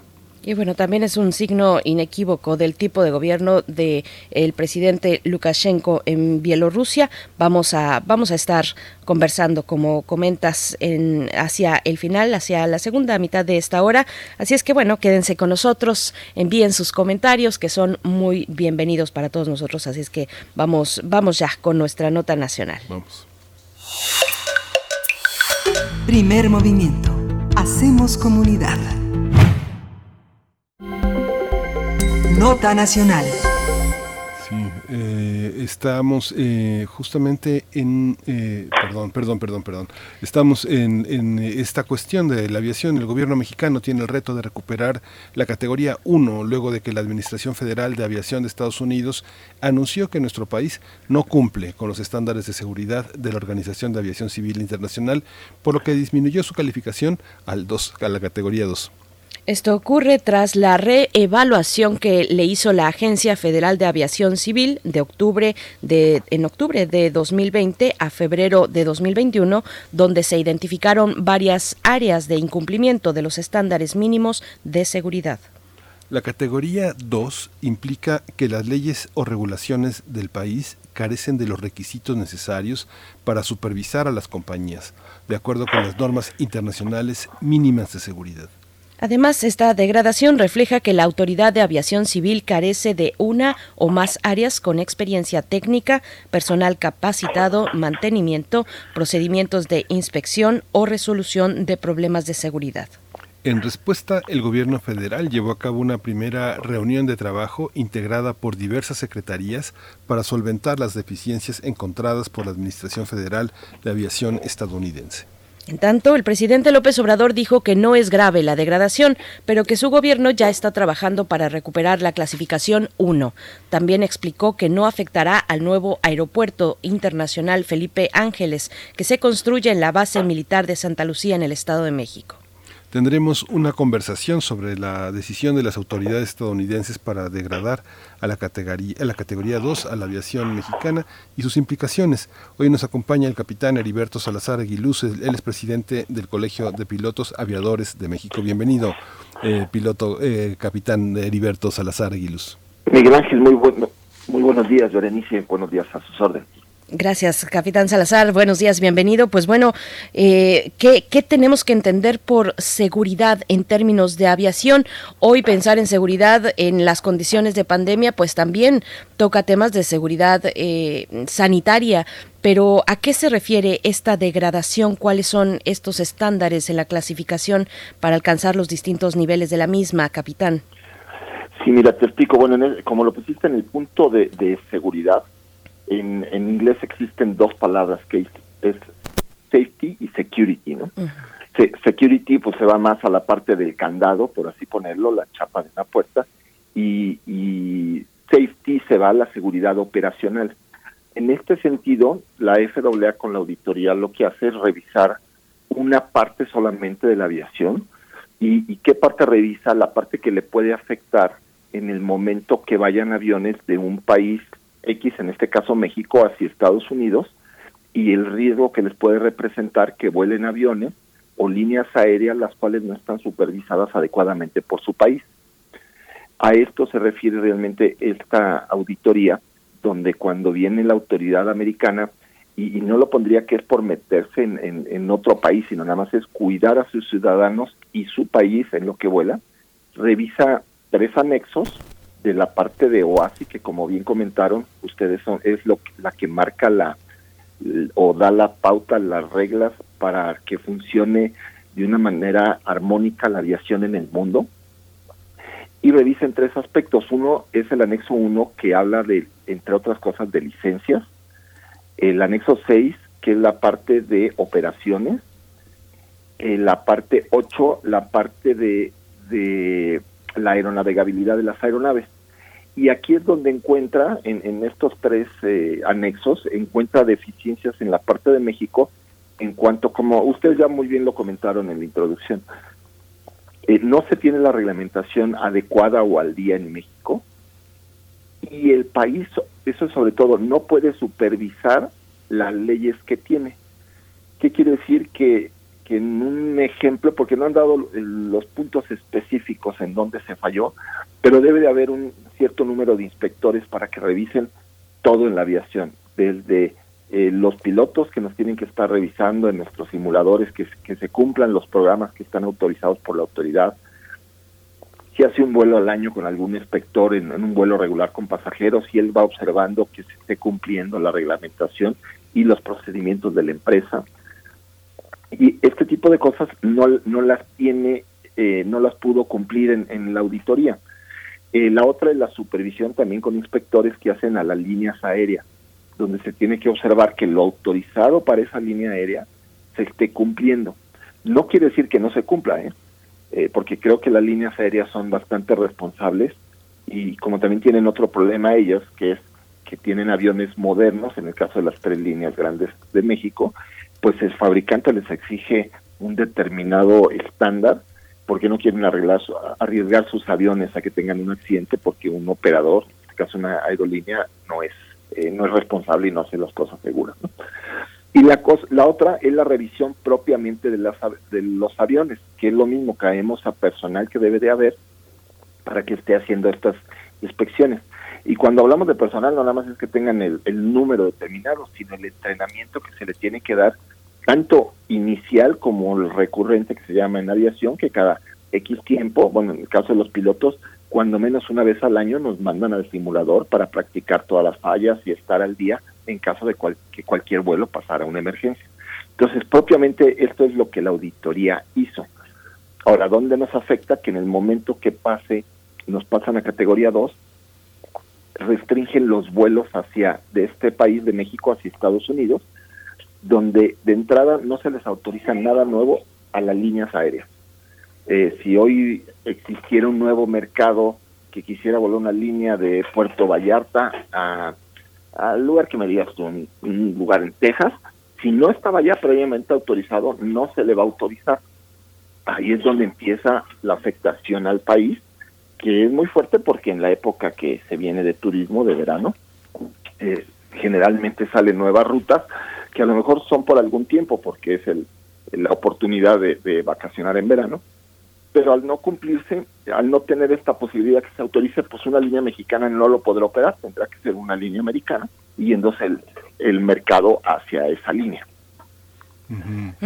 Esta, no sé esta, si voy esta visión Sí, de, claro. de, de- de la, de la cuestión que pasa con la aviación mexicana tiene, tiene que ver también con eh, eh, la, la supervisión, tiene que ver con la, también con la corrupción. Digamos, eh, las líneas han tenido en, en México un enorme control de las noticias que tienen que ver con sus accidentes fatales. Por ejemplo, en Estados Unidos es muy fuerte la, la denuncia, tanto en periódicos locales como en la prensa nacional. Tenemos cifras de los, de los porcentajes de accidentes que se tienen en, en México por falta de supervisión. En 2020 yo tengo entendido que hubo menos accidentes aéreos que en 2019, pero hemos tenido accidentes eh, con, con víctimas fatales en la, en, la, en la aviación mexicana. ¿Cómo se determinan, cómo se determinan estos? Fíjate que eh, a- afortunadamente los números en, en la aviación comercial mexicana son bastante buenos, porque el último accidente que yo recuerdo de alguna línea fue en, en Cuba, donde hubo muertos. Eh, en el país, por una línea aérea, no recuerdo cuándo fue la última vez que hubo muertos como tal, a pesar de un accidente hace dos años y medio de, en Durango, donde el avión se destruyó por completo, pero no hubo muertos. Y en el caso de ese accidente, eh, bueno, sí salió algo de que la línea estaba volando con, con bitácoras eh, falsificadas, con doble bitácora, con falta de adiestramiento a los pilotos, con reportes de, de inter- de que se hicieron entrevistas y, y muchos pilotos no reportaban algo en la bitácora por miedo a que los corrieran. Y parte de eso sí tiene que ver la supervisión, pero en el reporte de investigación de accidente no recuerdo que haya salido algo como tal exactamente en la falta de, de supervisión. Este reporte está abierto eh, para, para que alguien lo quiera buscar, está ahí en la, en la página de la Agencia Federal de Aviación Civil. Y, y- en esa parte, bueno, sí, todas las líneas en el mundo tratan de controlar eh, la, la publicidad negativa que se le hace a un accidente, Pero ho- hoy con las redes creo que no se puede detener esto. Cuando ayer hubo un incidente de un avión de American Airlines y ya está en las redes. Eh, entonces, eh, eso yo diría que, que ya hoy las líneas no pueden controlar gran cosa. Lo que sí pueden hacer es tratar de minimizar y, y por supuesto, eh, ellos poner de su parte para que no se repita, ¿no? ¿Dónde, ¿Dónde recae la responsabilidad de esta situación de degradación de la aviación mexicana, eh, capitán Salazar? ¿Están las autoridades? ¿Qué parte le corresponde a las autoridades que vigilan? A, por su parte también las agencias privadas. ¿Dónde está? eh, ¿Cómo se reparte esta cuestión? Mira, Berenice, eh, esto es bastante fácil. De la Secretaría de Comunicaciones y Transportes eh, eh, se desprende la Agencia Federal de Aviación Civil, que hasta hace dos años era la Dirección General de Aviación Civil, aunque esto de la agencia ya estaba hecho desde hace como seis años, ya estaba decretada la agencia, pero no la habían puesto en funciones. Ahora en este gobierno le cambian el nombre, la, la empiezan a utilizar. Desgraciadamente, nada más cambiaron el nombre, no hubo cambios ni administrativos ni económicos. Entonces, la respuesta es directamente la Agencia Federal de Aviación Civil. Ujú. Ahí es donde, perdón, solo enfatizar, donde recae la responsabilidad de esta degradación, de este capítulo que sufre la, la aviación mexicana. Sí, así es. Eh, Es en esto porque ellos son los que deben de tener la capacidad, eh, tanto técnica, humana y económica, para, para cumplir con todo esto. Ahora, esta secretaría siempre ha sufrido durante, históricamente, el- el- la escasez de recursos, porque esto no es la primera vez que nos pasa, ya nos había pasado en, dos- en el 2010, donde por ir recortando presupuestos, eh, llegó un momento donde ya no podían tener inspectores o, o con los sueldos que ofrecía, pues ningún inspector capacitado con experiencia se quería eh, quería esa plaza. Y mira, para que nos demos una idea, eh, en el en el último año del gobierno anterior tengo la, i- los números por ahí de que a la Dirección General de Aviación Civil en ese entonces se le baja el presupuesto algo así como un 30%. En el primer año de este gobierno se le vuelve a bajar un 35% y el año pasado se le bajó un 30%. Entonces, de haber tenido algo así como arriba de mil millones de pesos para de presupuesto, este año tenía alrededor de 370 millones. Entonces, en, ese, en esa baja de recursos eh, es donde empieza a sufrir eh, en los inspectores, cuando menos en la parte de pilotos, teníamos muchos compañeros que trabajaban ahí, ju- ex, eh, bueno, jubilados de alguna línea aérea, eh, ellos estaban ahí por un seguro de gastos médicos y un sueldo más o menos decente, pero les bajan el sueldo, les quitan los seguros de gastos médicos, pues la mayoría renunció, ¿no? Porque para eso estaban trabajando ya, ya en la época que debían de estar jubilados. Y, y esto es un- una parte por el recorte de presupuesto directo. ¿no? Sí, es que eso que comenta Capitán es, es, muy alarmante porque hay una parte en que pues eh, hay, hay personal que no se queja de la autoridad y generalmente es el personal militar. Lo que ha ocupado la Agencia Federal de Aviación Civil este, es, es, es justamente personal eh, exmilitar. Se habla, digo, prácticamente ya está armada la sustitución hoy. Ocupará el cargo el mayor Guillermo Macías Avitia, un, un mayor, un mayor, digamos que el grado de mayor pues no es un no es, no es un alto grado de responsabilidad como teniente teniente coronel o general no que digamos que este uno lo ve en términos de horas de vuelo y de experiencias en el nivel nacional e internacional. Y generalmente las fuerzas armadas mexicanas no tienen una gran experiencia en vuelos internacionales y mucho menos en la supervisión comercial no que son vuelos que aviones que seguramente verán por primera vez en su vida no Sí, por supuesto. Y, y, y lo, lo más delicado de esto es que esto es la parte de la aviación civil, que es lo importante. No hablamos de militar. Los militares no tienen reglas. Ellos hacen lo que tengan que hacer para defender al país. Pero en el caso de la aviación civil sí hay que ser muy cuidadosos eh, porque hay reglas que cumplir y aquí no es que se quejen o no, afortunadamente hay estas auditorías donde nos evidencian que, que las cosas no están funcionando correctamente, ¿no? Y no, no es poner a alguien ahí para pues para que no se queje, digo, o- ojalá realmente tenga el, el apoyo necesario y que se le instruya y se le capacite para que se entienda perfectamente lo que se tiene que hacer. Capitán eh, Salazar, bueno, el presidente de la República ya se ha pronunciado, por supuesto, esta, esta semana y habla de fortalecer a la aviación mexicana. ¿En qué términos, qué, qué tipo de mm, fortalecimiento se requiere?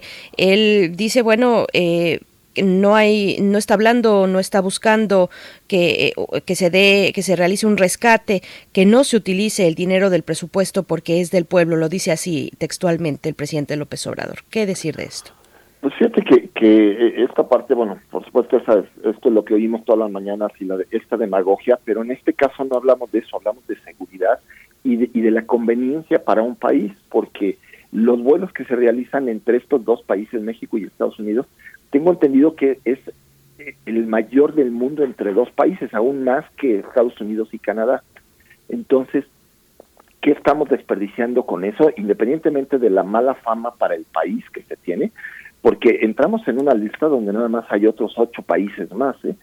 y, y del y ninguno de estos tiene tantos vuelos como México hacia Estados Unidos.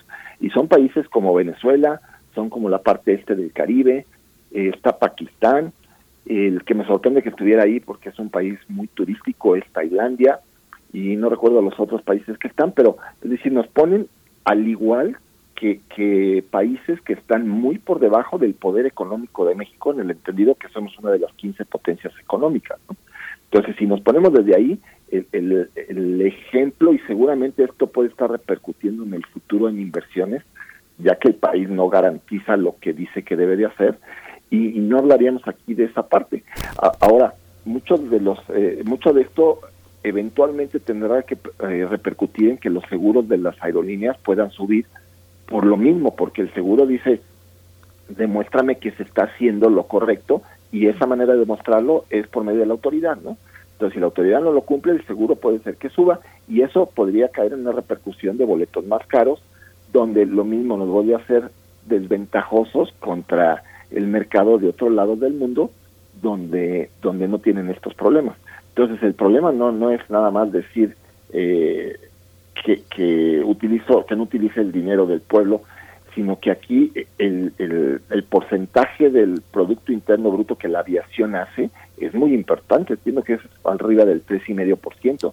Y las fuentes de trabajo que da bien pagadas son altísimas las que da este eh, la, la parte aeronáutica.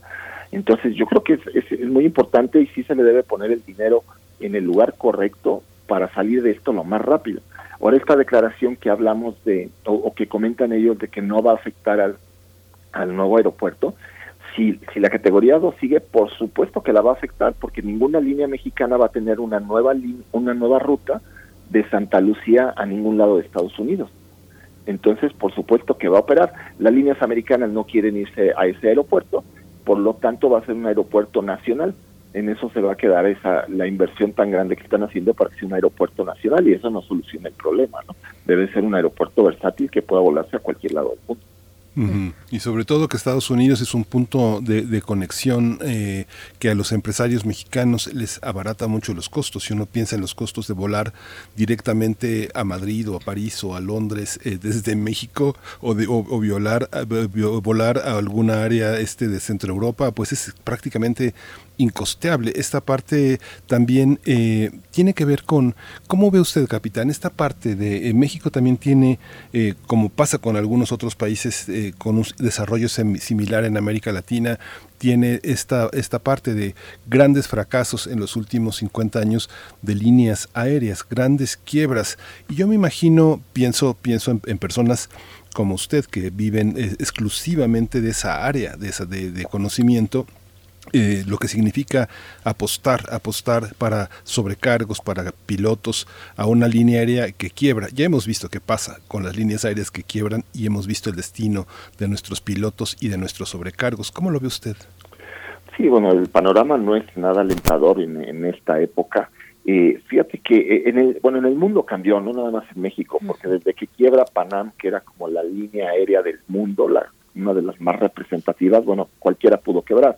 Quebró en el 88 a, Aeronaves de México siendo una empresa paraestatal, que eso todavía no nos explicamos cómo pudo haber sido, y mexicana que quiebra hace 12 años. Entonces, eh, el, el panorama que se veía hasta antes de la pandemia era que en los siguientes 20 años iban a necesitar alrededor de 350 mil pilotos nuevos. Y esto iba por las jubilaciones de los pilotos, de los que estamos actualmente, más el crecimiento de las expectativas de venta que tenía tanto Boeing como Airbus, de ahí salían estos números. Bueno, hoy todo esto se retrasa pues cuando menos unos 5 o 6 años y habrá que ver cómo se rehace el mundo cuando cuando cuando regresemos a una normalidad, como eso se vaya a llamar en el futuro, ¿no? Eh, la parte aquí muy importante, algo que tiene bueno México es que para volar en México uno tiene que ser mexicano por nacimiento y digo de esto, de esto hay mucha controversia, pero eso nos asegura trabajo a los mexicanos.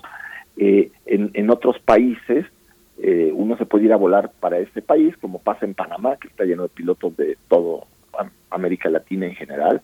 Eh, uno se puede ir a volar a Chile, Argentina tampoco se puede volar como, como México. Eh, en Asia son bienvenidos los pilotos de todo el mundo, igual que en muchísimos lados.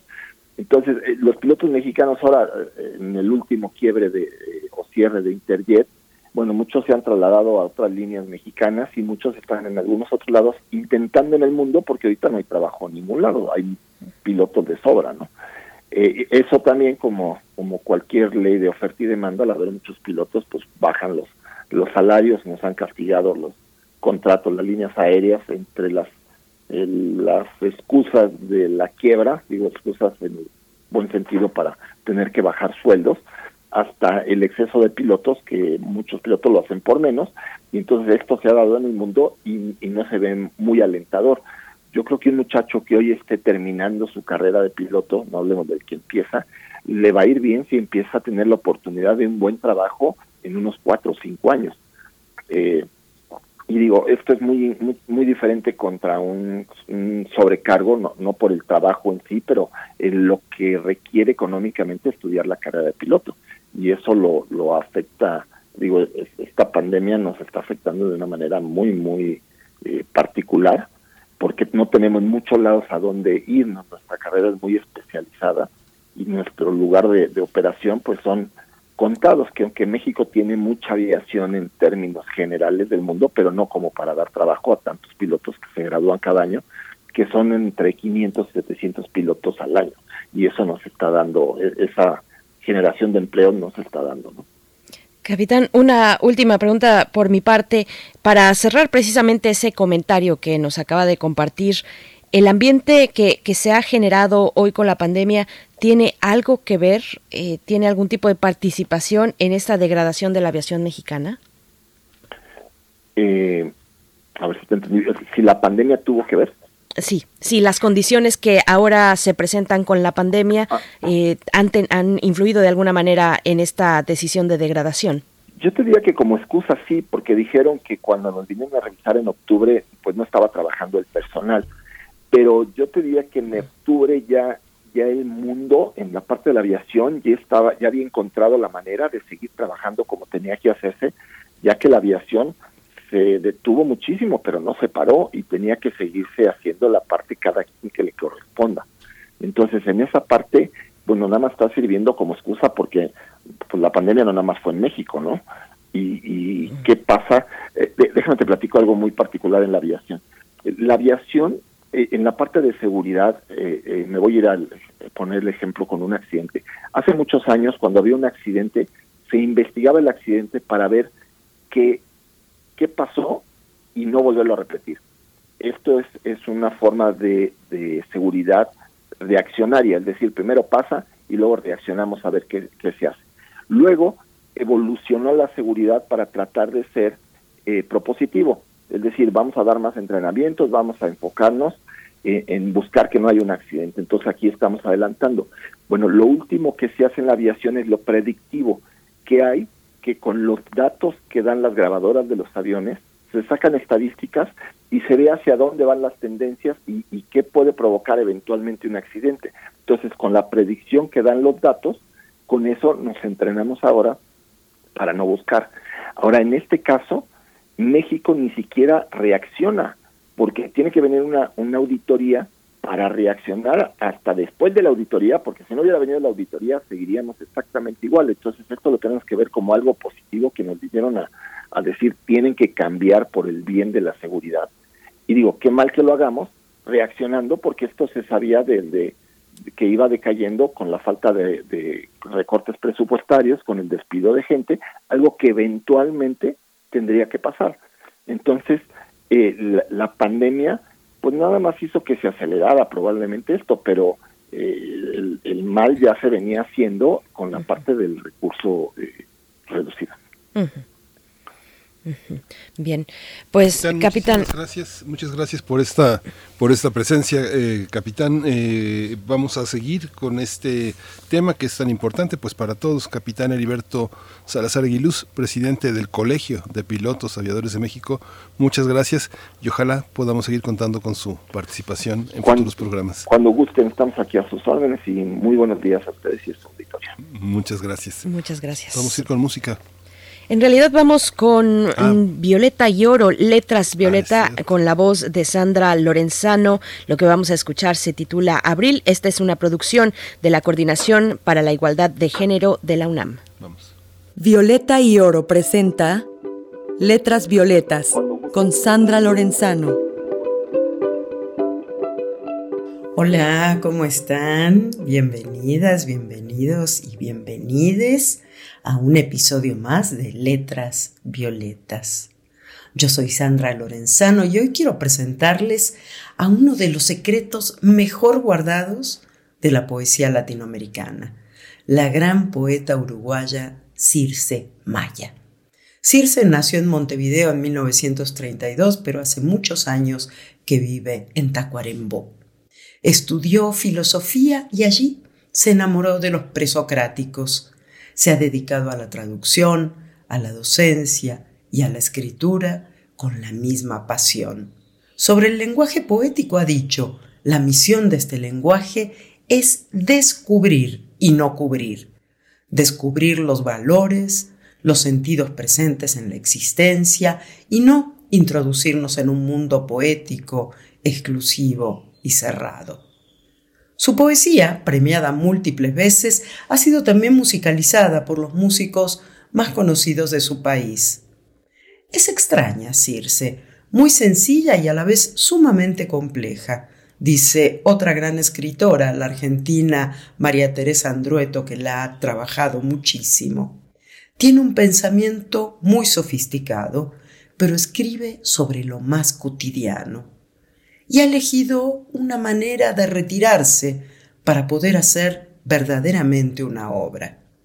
Es la suya una poesía de emotividad compleja que hace, sin embargo, del pudor una ética.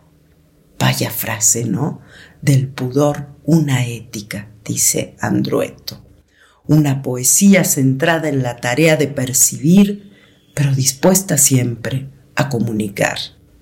Les propongo escuchar este hermoso poema llamado Abril. Un buen modo de comenzar este mes que es otoño allá en el sur del continente. Letras Violetas, Mujeres y Literatura. Este día tan lleno de niñez, las cápsulas verdes de los eucaliptos en el suelo, entre hojas. El buen aroma frío y viejo trae de la mano consigo los paseos al sol y por un parque en un abril de viento.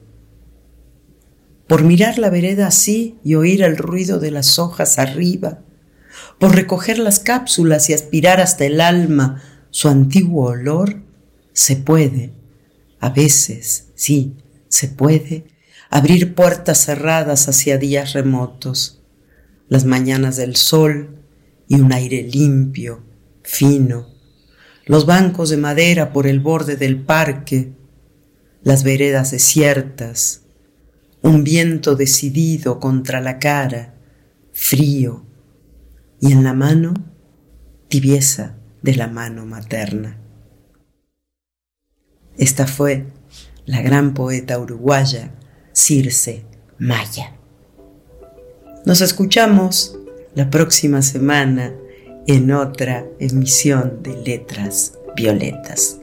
Chau, cuídense mucho. Violeta y Oro presentó Letras Violetas con Sandra Lorenzano. La música de este episodio es de Jesse Beeman y la escuchamos por cortesía de Pedro y el Lobo. A nombre de la Coordinación para la Igualdad de Género UNAM, gracias por escuchar. Hasta la próxima.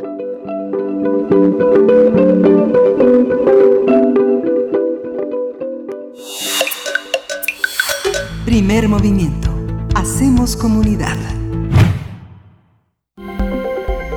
Nota Internacional. Vuelo comercial, un vuelo comercial de la aerolínea eh, que procedía de Atenas rumbo a Vina, eh, Lituania, fue desviado de su destino el pasado domingo 23 de mayo y obligado a descender en territorio bielorruso por una posible amenaza de bomba.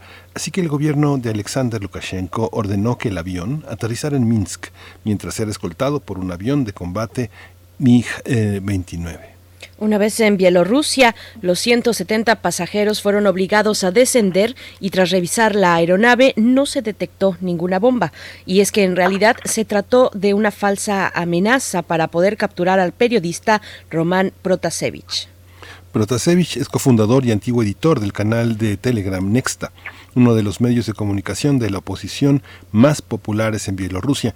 Hay que señalar que la mayoría de los medios de comunicación independientes de ese país se vieron obligados a cerrar tras las protestas de 2020 por las elecciones presidenciales, donde obtuvo el triunfo el presidente Lukashenko, quien lleva en el poder desde 1994. Tras difundirse la noticia, la Organización de Aviación Civil Internacional de la ONU manifestó su preocupación por el incidente que probablemente violó la Convención de Chicago, acuerdo de 1944 que estableció los principios básicos de la aviación internacional. Además, el gobierno de Lituania dijo que se trató de un ataque sin precedentes contra la comunidad internacional porque un avión civil y sus pasajeros fueron secuestrados por la fuerza militar. Mientras que los líderes de la Unión Europea celebraron una reunión de emergencia en Bruselas para tratar el asunto y acordaron ampliar la lista de sanciones contra Bielorrusia y cerrar el espacio aéreo de ese país. Vamos a conversar sobre esta decisión del presidente Lukashenko de obligar a un avión a aterrizar en el aeropuerto de Minsk. Hoy nos acompaña Alma Rosa Amador Iglesias. Ella es licenciada en Relaciones Internacionales, maestra en Estudios Internacionales por la UNAM y profesora del Centro de Relaciones Internacionales de la Facultad de Ciencias Políticas y Sociales de la UNAM. Bienvenida, maestra Alma Rosa Amador. ¿Cómo están? Muy buenos días. Qué gusto Muy buenos escucharles. Igualmente, ya tenía mucho tiempo, pero bueno, ahora con este capítulo eh, que nos reúne otra vez y, y nos da mucho gusto escucharte, profesor Alma Rosa Amador Iglesias, eh, la pregunta, bueno, ¿quién es este periodista que fue detenido en Bielorrusia? ¿Qué es la oposición también? Porque se le señala de ser parte de la oposición. ¿Cómo está configurada esa oposición eh, actualmente para el país de Bielorrusia? Eh, Sí, Berenice, es eh, una historia que comenzamos a discutir eh, el año pasado, precisamente con motivo de la celebración de las elecciones en agosto, y que, bueno, pues tuvieron eh, resultados un poco fiables, eh, ya que no contó con observación internacional. el régimen de Lukashenko, bueno, se ha caracterizado por ser sumamente cerrado, ¿no? Un régimen dictatorial, en opinión de muchos analistas y eh, pues en formas de relacionamiento con sus eh, gobernados de manera muy dudosa, ¿no? Persecución, encarcelamiento, censura, eh, supresión de libertades individuales que en la lógica de Occidente pues son eh, pues, están totalmente fuera de lugar. Em, estas elecciones, bueno, pues tuvieron una reacción inmediata eh, tanto al interior como al exterior de Bielorrusia y eh, lo que vimos en nuestras pantallas pues fueron eh, marchas multitudinarias en donde hubo encontronazos entre las fuerzas del orden público y eh, manifestantes que salían a protestar ante este agotamiento de vías para eh, dar a conocer sus, sus opiniones, ¿no? Em, la respuesta de parte del régimen de Lukashenko, bueno, pues fue eh, muy violenta, ¿no? Vimos golpes, encarcelamientos, desapariciones, que a la fecha, bueno, no han dado eh, respuestas certeras en torno al paradero de muchas personas y eh, pues hay eh, una cantidad muy importante de personas también en, en, cárcel, ¿no? Eh, esto preocupa por muchas razones, porque bueno, para empezar, es eh, pues una afectación a estos derechos individuales, a estas eh, supuestas libertades de, de, expresión, de manifestación que deberían existir en un país como Bielorrusia, pero además preocupa porque, eh, lo mencionamos también el año pasado, pues Bielorrusia es el único país de Europa que mantiene la pena de muerte, ¿no? Es un régimen muy cerrado que no permite esta interpelación, esta, este diálogo que supuestamente en la lógica eh, democrática occidental debería existir, ¿no? Em, en esta dinámica, en este contexto es que se inserta el eh, personaje que, vamos a abordar el, día de hoy, que ha ocupado los titulares de, los últimos eh, días, de la última semana, Roman Protasevich. Este es un joven eh, menor de 30 años, ¿no? Anda por ahí de los 26, 27 años. Y pues igual que otros tantos ciudadanos bielorrusos, pues es un activista que se apoya en redes sociales, ¿no? Para eh, pues dar a conocer precisamente mucho de lo que está sucediendo al interior de su país.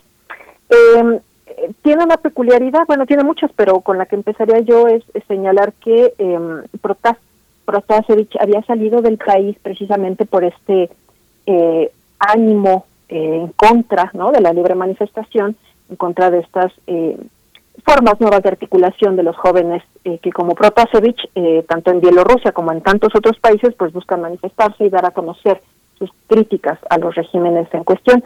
Eh, Protasevich dejó Bielorrusia hace un par de años, ¿no? Él salió en 2019 y en enero de 2020 había solicitado la ciudadanía polaca.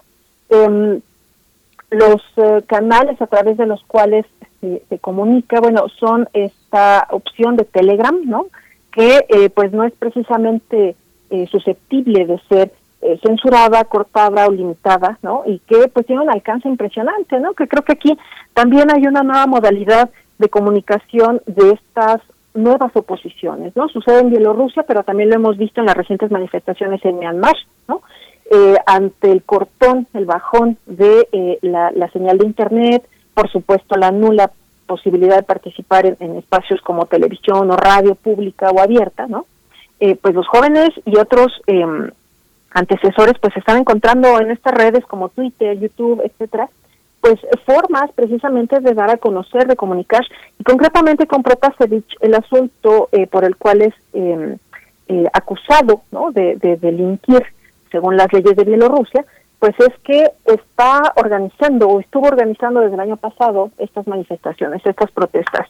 Eh, el hecho es que a través de eh, los canales de Telegram, él, ha participado en, un par de canales de, esta naturaleza, pues ciertamente se estuvo dirigiendo, dando indicaciones para eh, organizar estas estas protestas, estas manifestaciones en la en la calle. Es un personaje incómodo para el régimen de Bielorrusia, es muy incómodo para Lukashenko, porque bueno, pues critica precisamente estos excesos, esta falta de transparencia, esta carencia de libertades políticas que en Bielorrusia, bueno, pues se han documentado desde hace un buen rato. Eh, preocupa también porque, eh, además de esta existencia de, la pena de muerte, pues por supuesto, como ya lo han relatado ustedes, las condiciones eh, a partir de las cuales se apresa a Protasevich, pues son poco confiables, ¿no? Eh, hace unos días em, vimos un video en el cual aparece Protasevich sentado, ¿no? En un escenario, pues poco eh, reconocible, no, no se da claridad en torno a dónde está, ¿no? Eh, y aparece pues diciendo que se encuentra bien de salud, que eh, sus derechos básicos están siendo respetados, de alguna manera él acepta también estos cargos que se le han imputado desde el régimen, pero bueno, si alguien ha seguido un poco la trayectoria de Lukashenko y sabe lo que pasa en Bielorrusia desde hace años, pues por supuesto que dudaría de la em, eh, veracidad de este de este video no no es eh, no sería eh, dudable no que estuviera presionado precisamente por las fuerzas del orden público y obligado a decir esto no em, es entonces uno de muchos personajes que critican el régimen en este caso desde fuera de Bielorrusia pero que de igual forma bueno ahí tenemos el caso de, de Svetlana Tikhanovskaya no la, la candidata que eh, dirigía eh, en buena medida estas protestas desde el año pasado y que, bueno, eh, también tuvo que salir del país, ¿no? Por esta preocupación por la integridad física e incluso por, por su vida, ¿no? Entonces, Protasevich es un personaje muy muy atractivo, pues no solo por estas formas originales de, interacción para dar a conocer la, la lucha, parte de las demandas que desde Bielorrusia se están realizando, eh, sino precisamente por este incidente que ha protagonizado, ¿no? Y que sí que rompe con muchas de las normas de la aviación civil internacional y que, eh, pues a la luz de esta solicitud de la nacionalidad de la ciudadanía polaca, bueno, pues también dejan mucho que desear, ¿no? Eh, el, el, sustento de la amenaza de bomba en este avión de Ryanair, pues no, no, no fue nunca confiable, ¿no? Pero ante la seguridad, supuesta seguridad de eh, los pasajeros y por, supuesto de, de, de, las afectaciones que pudiera tener en otras latitudes, bueno, pues el avión desciende, ¿no? Esto eh, también hay que verlo a la luz de esta securitización de la agenda internacional que se ha presentado pues de 2001 con el atentado a las Torres Gemelas, ¿no? En aras de la lucha contra el terrorismo, en aras de esta supuesta seguridad internacional que, a veces no acabamos de entender, ¿no? Bueno, el margen es tan amplio que se realizan, se han realizado no solamente de parte de estos países que son incómodos, ¿no? Para para algunos eh, países occidentales, sino que también desde el mismo Estados Unidos, por ejemplo, pues se han desarrollado algunas acciones que eh, pues dejan mucho que desear, ¿no? Con esta lógica de trabajar en contra del terrorismo, ¿no?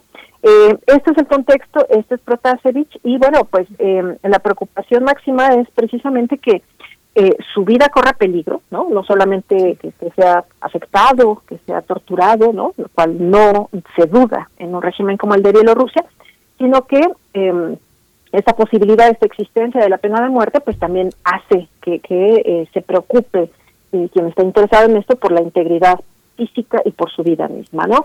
En el mejor de los casos, y eso lo pongo entre comillas, ¿no? La eh, posibilidad de eh, eh, eximirlo de la pena de muerte por esta afectación a el orden establecido por Lukashenko, bueno, en el mejor de los casos, el hombre pasaría alrededor de 15 años en una cárcel en Bielorrusia, ¿no? Lo cual tampoco es, este, pues, despreciable, es una cosa que, que sí preocupa, que, que sí llama la atención y es por ello que el ojo de los analistas jurídicos, de los analistas de política internacional, pues están puestos precisamente sobre este personaje. Claro. Justamente Alma Rosa, bueno, ahora sí que como diría eh, el gran escritor del espionaje, eh, el dictador que vino del frío, o, eh, ¿Sí? forma parte ya de, de, de, un, de, una constelación de unas formas de, dictadura pues nada novedosas que, que justamente vienen del, del, del frío y que, y que amenazan en muchos territorios de la Mitteleuropa el, el orden económico, el orden democrático de hoy, ¿no? Sí, totalmente. Aquí, eh, bueno, esto podría tal vez haber pasado en algún momento como pues un incidente más precisamente en la aviación internacional no la aviación civil eh, o como una eh, precaución no eh, muy sobrada para evitar algún atentado en un, en un avión comercial no pero el asunto aquí es que pues Bielorrusia no es cualquier país no es un país que está pues prácticamente en los límites entre este occidente que se ostenta como democrático, abierto, respetuoso y promotor de valores y derechos humanos, ¿no? Eh, pero también está en el INDE con Rusia, ¿no? Aquí lo interesante, uh -huh. creo yo, de fondo es esta cercanía de Bielorrusia con Rusia, que eh, pues no es algo nuevo, ¿no? Eh, sino que en el contexto en el que eh, recientemente, en los últimos años, Vladimir Putin se ha ocupado de eh, pues recuperar en materia económica a Rusia, pero también de ejercer un liderazgo en foros internacionales, de demandar este protagonismo para un país que creíamos que se había extinguido por completo. Bueno, eso creo que es lo que le pone más sabor al asunto, ¿no? No es Bielorrusia o Lukashenko por sí solo, es que de alguna manera eh, Putin está detrás, ¿no? Esto es lo que llama la atención y eh, más allá del incidente que, eh, pues claro que preocupa la, integridad física de, Protasevich y todo esto, eh, lo que llama la atención precisamente es la forma en la cual se hace, se, se apresa a este personaje, ¿no? Cuando hemos visto eh, tristemente, ¿no? La forma de actuación de Lukashenko y por supuesto también la vimos en el caso, la hemos visto en el caso de, de, de Rusia, eh, de que si alguien les resulta incómodo, bueno, pues hay han desarrollado otras tácticas, ¿no? Desde eh, la desaparición, el encarcelamiento eh, o incluso la desaparición física, ¿no? Ahora mismo este asunto eh, adquiere una relevancia todavía más eh, eh, destacada porque tenemos el antecedente muy reciente de Alexei Navalny, ¿no? Este opositor también crítico del régimen de Putin que eh, contendió en unas eh, elecciones eh, regionales y que, bueno, fue envenenado, ¿no? Y que las investigaciones han demostrado que, bueno, hay una intromisión, una participación muy clara del régimen de Putin, ¿no? Ahora mismo está encarcelado, ¿no? Es una cosa que se parece eh, en este método poco transparente, por supuesto, pues muy oscuro, eh, se parece mucho a lo que está pasando con Protasevich, ¿no? El recurso en este caso eh, con Bielorrusia, pues fue bajar un avión, ¿no? Sutilmente, lo digo con mucho sarcasmo, ¿no? Acompañado por un caza eh, que, que, obligó a descender al avión, ¿no? En un espacio eh, que, que, bueno, estaban a dos de llegar al destino, ¿no? A, a Vilna, la capital lituania, y eh, el aterrizaje se hace en la capital de Bielorrusia, ¿no? En Minsk. Entonces, hay muchas irregularidades, hay muchas cosas que no están quedando claras, y creo que aquí lo interesante es precisamente ver qué rol está jugando Rusia, ¿no? Lukashenko es un personaje que se respalda precisamente en este respaldo, en esta ubicación geoestratégica, en esta geopolítica que se han eh, destacado todavía con mayor relevancia en los últimos tiempos y que sabe que de alguna manera tiene a Putin detrás, ¿no? Eh, Sergei Lavrov, el ministro de Asuntos Exteriores de Rusia, pues hace un par de días, tres días, eh, pues también dio un manotazo en la mesa y dijo, bueno, a ver, Occidente, si están tan atentos a este asunto, yo sugiero, ¿no? Recomiendo y les pido que respeten la soberanía de Bielorrusia y su capacidad, eh, su derecho a decidir en torno a la seguridad eh, interior, ¿no? Entonces, esta es la cosa que se que le agrega un, un, sabor muy especial eh, a, a, este asunto con, con eh, Protasevich. Pues sigamos la conversación, profesor Alma Rosa Amador Iglesias, sigamos eh, el hilo de esta de estas cuestiones, cuáles serán pues en adelante si es que las hay. Eh, ya ha habido reacciones internacionales, pero bueno, si habrá algún tipo de escalada en este sentido. Te agradecemos, siempre el tiempo es corto, pero como siempre es un gusto poder saludarte, conversar contigo y ojalá pronto podamos estar de nuevo aquí. Con mucho gusto, Berenice, Miguel Ángel me encanta coincidir de nuevo con ustedes y aquí estamos. Viene la reunión entre Estados Unidos y Rusia el próximo 16 de junio, entonces ahí también va a haber cosas interesantes. ¿no? Perfecto, pues sí, ahí estamos ya agendando de una vez, querida profesora Alma Rosa Amador Iglesias. Gracias, hasta pronto. Muchas gracias, buen día. Hasta luego. Nos vamos ya al corte de la hora, nos despedimos de la radio Nicolaita. El día de mañana volvemos a estar con ustedes. Mientras tanto, seguimos aquí para la poesía necesaria y la mesa del día, pero antes el corte. Síguenos en redes sociales. Encuéntranos en Facebook como Primer Movimiento y en Twitter como arroba PMovimiento. Hagamos comunidad.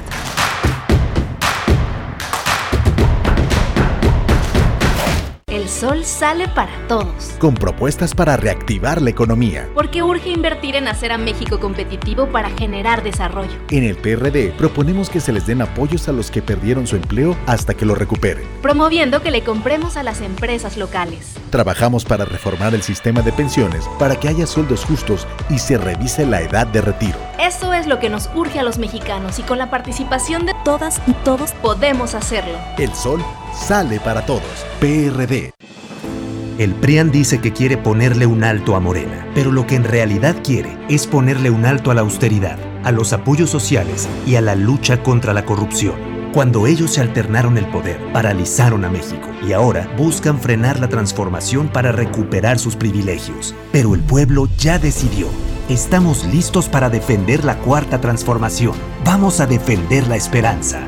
Vota por las y los diputados federales de Morena, la esperanza de México. Las mexicanas y mexicanos, ¿creemos en la democracia? ¿Participamos? Pienso que sí. Por eso yo iré a votar, porque tengo un motivo muy grande, porque amo mi país, vivo y trabajo aquí. ¿Te das cuenta de que nunca somos tan iguales ni tan libres como cuando estamos solos frente a la boleta? El 6 de junio toma tu INE, tu cubrebocas y únete a los millones de mexicanas y mexicanos que creemos que nuestra libertad es más importante que cualquier diferencia. Vota. Votar es seguro. INE.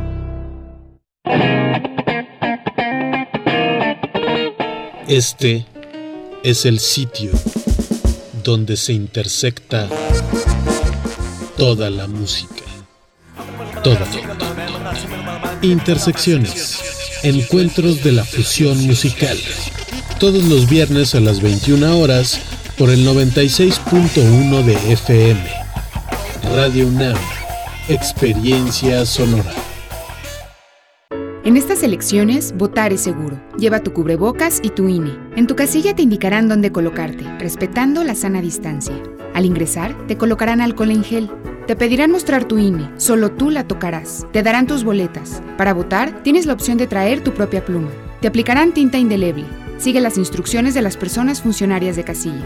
Nos vamos a cuidar y te vamos a cuidar. El 6 de junio, votar es seguro. Contamos todas, contamos todos. INE.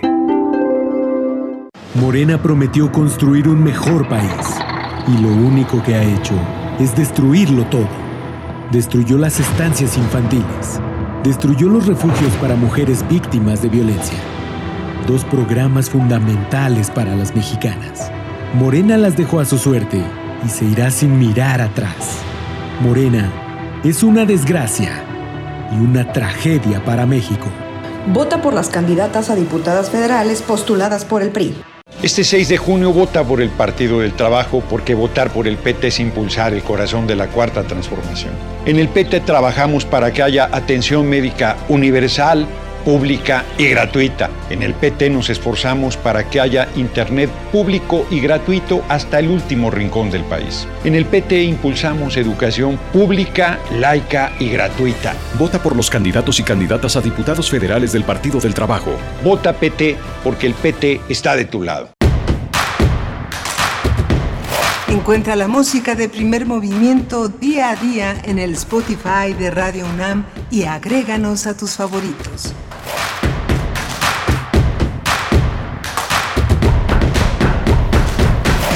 9 de la mañana con cuatro minutos en este martes primero de junio de 2021. Bueno, estamos inaugurando el mes aquí en este espacio, en el espacio matutino de Radio UNAM, en primer movimiento. Les damos la bienvenida si apenas se suman a esta conversación, a este espacio, a esta comunidad radiofónica universitaria. Pues bueno, gracias, gracias por sintonizar. Si, estás, si están también desde muy temprano, igualmente aquellos tempraneros, tempraneras que también nos saludan por redes sociales bueno, un saludo de vuelta. Estamos en esta tercera hora donde tendremos la poesía necesaria en la voz de mi compañero Miguel Ángel Quemain y la mesa del día también. Bueno, todo el equipo está en sus puestos para llevar a cabo mm, esta tercera hora. Está allá en cabina, en cabina está Frida Saldívar en la producción ejecutiva, Violeta Berber en, los, en la asistencia de producción y Socorro Montes en los controles técnicos. Ya pronto dejaremos de estar adivinando quién está en los controles porque ojalá pronto estemos del otro lado del cristal. Miguel Ángel, ¿cómo estás? Buenos días. Hola, Berenice Camacho, buenos días, buenos días a todos. Es eh, un- un- una experiencia, como dices, muy, ha sido una experiencia muy importante. Es importante también que se pueda hacer la radio a, distancia, la comunidad no, no tiene que ver estrictamente con, la, con, las, con las presencias físicas necesariamente. El, el- el mundo se comunica por fortuna hoy, es, podemos hablar, hemos, lo hacemos todo el tiempo en primer movimiento con personas que están del otro lado del Atlántico, que están en Asia, que están en este en, en- en el continente latin- en Latinoamérica hacia el sur. En fin, es, es algo que ya la tecnología ha provocado que también muchas personas en este regreso se repiense su regreso, profesores que tienen comorbilidades, eh, el abatimiento de enormes distancias. La comunidad universitaria como muchos de ustedes saben, este, están en negociaciones, están en paro. Después del conflicto que hubo con el pago de profesores, muchos alumnos eh, que se solidarizaron con los profesores generaron demandas eh, importantes con las cuales eh, se establecieron mesas de diálogo y muchos, tanto en las escuelas, no solo en la UNAM, sino también en muchas escuelas privadas, dejaron sus roommates para colocarse en otros en otros ámbitos están en otras regresaron a sus estados. Muchas personas no están en la ciudad y ya no están rentando las viejas casas donde se, se, se aproximaban a estar cerca de sus centros de estudios. Es un planteamiento eh, importante porque muchos regresaron y se encontraron a sus padres sin empleo a los hermanos que los sostenían. Hubo hermanos que regresaron de Estados Unidos dejaron de enviar remesas aunque sabemos que las remesas no solo se mantuvieron, sino que crecieron, pero hay una situación compleja que se tiene que se tiene que revisar. Eh, todos los días reconocemos y agradecemos el personal de Radio UNAM que se enfrenta Socorro Montes Frida Saldívar Violeta Berber que circulan en, el transporte público que ponen mucho de sus propios recursos para mantenerse seguros y que están todos los días ahí al pie del cañón este enfrentando no lo que está en Radio UNAM sino fuera fuera de Radio Nam, que es el transporte público, todavía en algunos puntos muy frágiles, llenos de gente, con difícil eh, de mantener la sana distancia. Quien ha estado en Tacubaya, por ejemplo, en Pantitlán, en Los Reyes, en Iztapalapa, lo sabe, ¿no? Así que pues no es nuevo Indios Verdes, este, la propia, las propias terminales hacia el, hacia el sur de la ciudad, el poniente y el oriente, pues estamos llenos, llenos en las horas picos, como si nada hubiera pasado, pero los contagios pues se, se esparcen, ¿no?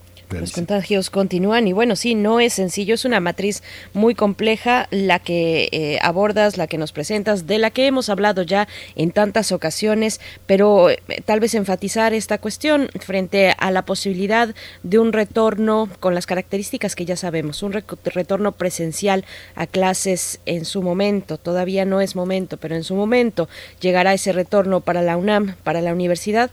Bueno, pues qué implicaciones tiene, tendrán esos retornos cuando muchos de los estudiantes, de los jóvenes e incluso de los profesores también, eh, pues han vuelto tal vez a sus lugares de origen ante la imposibilidad pues de sostenerse en, en el caso de Ciudad de México, pero pensemos en cualquier centro urbano, pero en el caso de Ciudad de, de México, sostenerse luego de un año de pandemia, un año de cierres comerciales, en estas condiciones donde vemos eh, transitar, transitando por las calles de la ciudad, bueno, que hay todo tipo de letreros eh, de ventas o rentas de los inmuebles, pues bueno, una desocupación importante. Y ahora pues eh, ese es un elemento, un elemento cómo regresarán los jóvenes ahora que han abandonado precisamente a sus compañeros de casa, a sus roomies o a sus roommates, como ustedes quieran decirles, pues bueno, será un, un reto, un reto que es colectivo, así es que bueno, estamos siguiendo la pista y ese pulso de lo que significa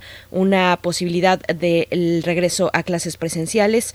Vamos, vamos a tener para esta mañana, cambiando de tema, cambiando de tema, vamos a tener, después de la poesía necesaria, ya se ha anunciado en la voz y en la selección de Miguel Ángel Quemain, vamos a tener la mesa del día, vamos a hablar del primer Congreso Internacional de Artesanía que organiza la UNAM de su FES, en la FES Aragón, Voces, Saberes y Haceres, Artesanía y Medios de Comunicación, es el título que le han dado a este primer Congreso Internacional. Vamos a conversar con la doctora Liliana Montesinos. Ella es doctora y miembro del comité organizador del posgrado de la FES Aragón y también nos acompañará el doctor Carlos García Benítez, doctor en Historia del Arte por la UNAM, profesor de la FES Aragón de también esta universidad y coordinador del Congreso Internacional de Artesanía, el primer congreso del que estaremos hablando, Miguel Ángel. Sí, justamente es un congreso muy nutrido, es una expresión eh, muy, muy interesante del, posgrado, es una visión eh, de, de, muchas aristas, eh, toca varios puntos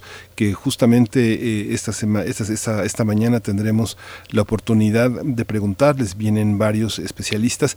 Lo importante es tener una visión de conjunto de un fenómeno que por lo general se ve aislado en pequeñas informaciones eh, atomizadas que no logran ofrecernos un corpus, un corpus y sobre todo que este primer Congreso Internacional tendrá la fortuna de tener una memoria, una memoria de la que podemos eh, formar parte con nuestras preguntas, nuestras contribuciones, nuestra participación, Berenice.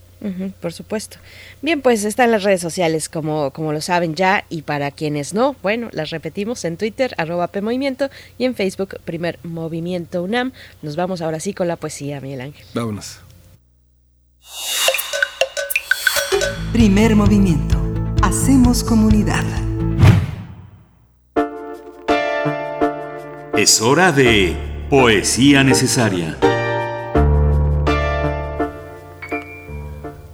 Pues eh, eh, horas de junio, llegó, llegaron las horas de junio y con ellas las horas de junio y la práctica de vuelo de Carlos Pellicer. Carlos Pellicer publicó este libro, eh, la, edición más reciente es la del Fondo de Cultura Económica, que justamente la hizo hace 20 años y que ahora recordamos y que, bueno, pues por fortuna sigue en librerías. Lo vamos a, acompañar con una canción de, de Bárbara Pravi, que es Dommage, es un reprise de Big Flo y Yoli, dos eh, raperos franceses que hacen de las horas de junio pues con un mejor tránsito. Dice así Carlos Pellicer, es un poema un poquito largo. Dice, vuelvo a ti, soledad, agua vacía, agua de mis imágenes, tan muerta, nube de mis palabras, tan desierta, noche de la indecible poesía. Por ti la misma sangre, tuya y mía, corre el alma de nadie, siempre abierta. Por ti la angustia sombra de la puerta, que no se abre de noche ni de día. Sigo la infancia en tu prisión y el juego que alterna muertes y resurrecciones de una imagen a otra vive ciego claman el viento, el sol y el mar del viaje. Yo devoro mis propios corazones y luego con los ojos del paisaje y juego con los ojos del paisaje. 2. ¿Cuál de todas las sombras es la mía? A todo el cuerpo viene la belleza y anticipa en los aires la proeza de ser sin el poema poesía. Junio, dos nubes mágicas me fía y ya soy cielo en que la duda empieza. ¿Apoyaré tan pronto la cabeza en la mano profunda que aún no es mía? En palabras de amor se va la hermosa vida junto a la espina y a la rosa, tan alta siempre que cuando la hallamos, antes sangran los dedos con la espina y la rosa en la altura de sus ramos, y es otra rosa que se indetermina. Junio me dio la voz, la silenciosa música de callar un sentimiento. Junio se lleva ahora como el viento la esperanza más dulce y espaciosa.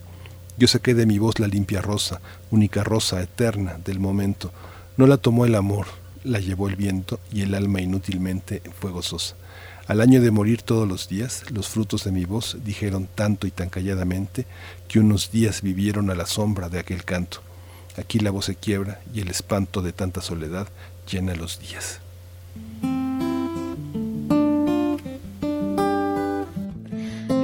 Son bus comme tous les matins. Il croisait cette même fille avec son doux parfum. Qu'elle vienne lui parler.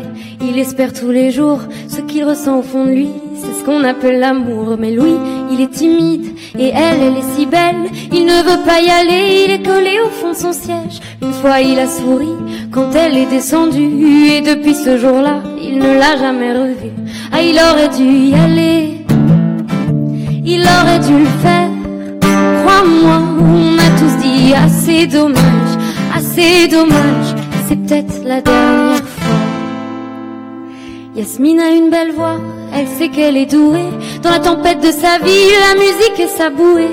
Face à ses mélodies, le monde est à ses pieds. Mais son père lui répétait, trouve-toi un vrai métier. Parfois, elle s'imagine sous la lumière des projecteurs, sur la scène à recevoir des compliments et des jets de fleurs. Mais Yasmine est rouillée, coincée dans la routine. Ça lui arrive de chanter quand elle travaille à l'usine. Ah, elle aurait dû y aller, elle aurait dû le faire crois-moi, on a tous dit assez dommage, assez dommage, c'est peut-être la dernière fois. Ah, elle aurait dû y aller, elle aurait dû le faire.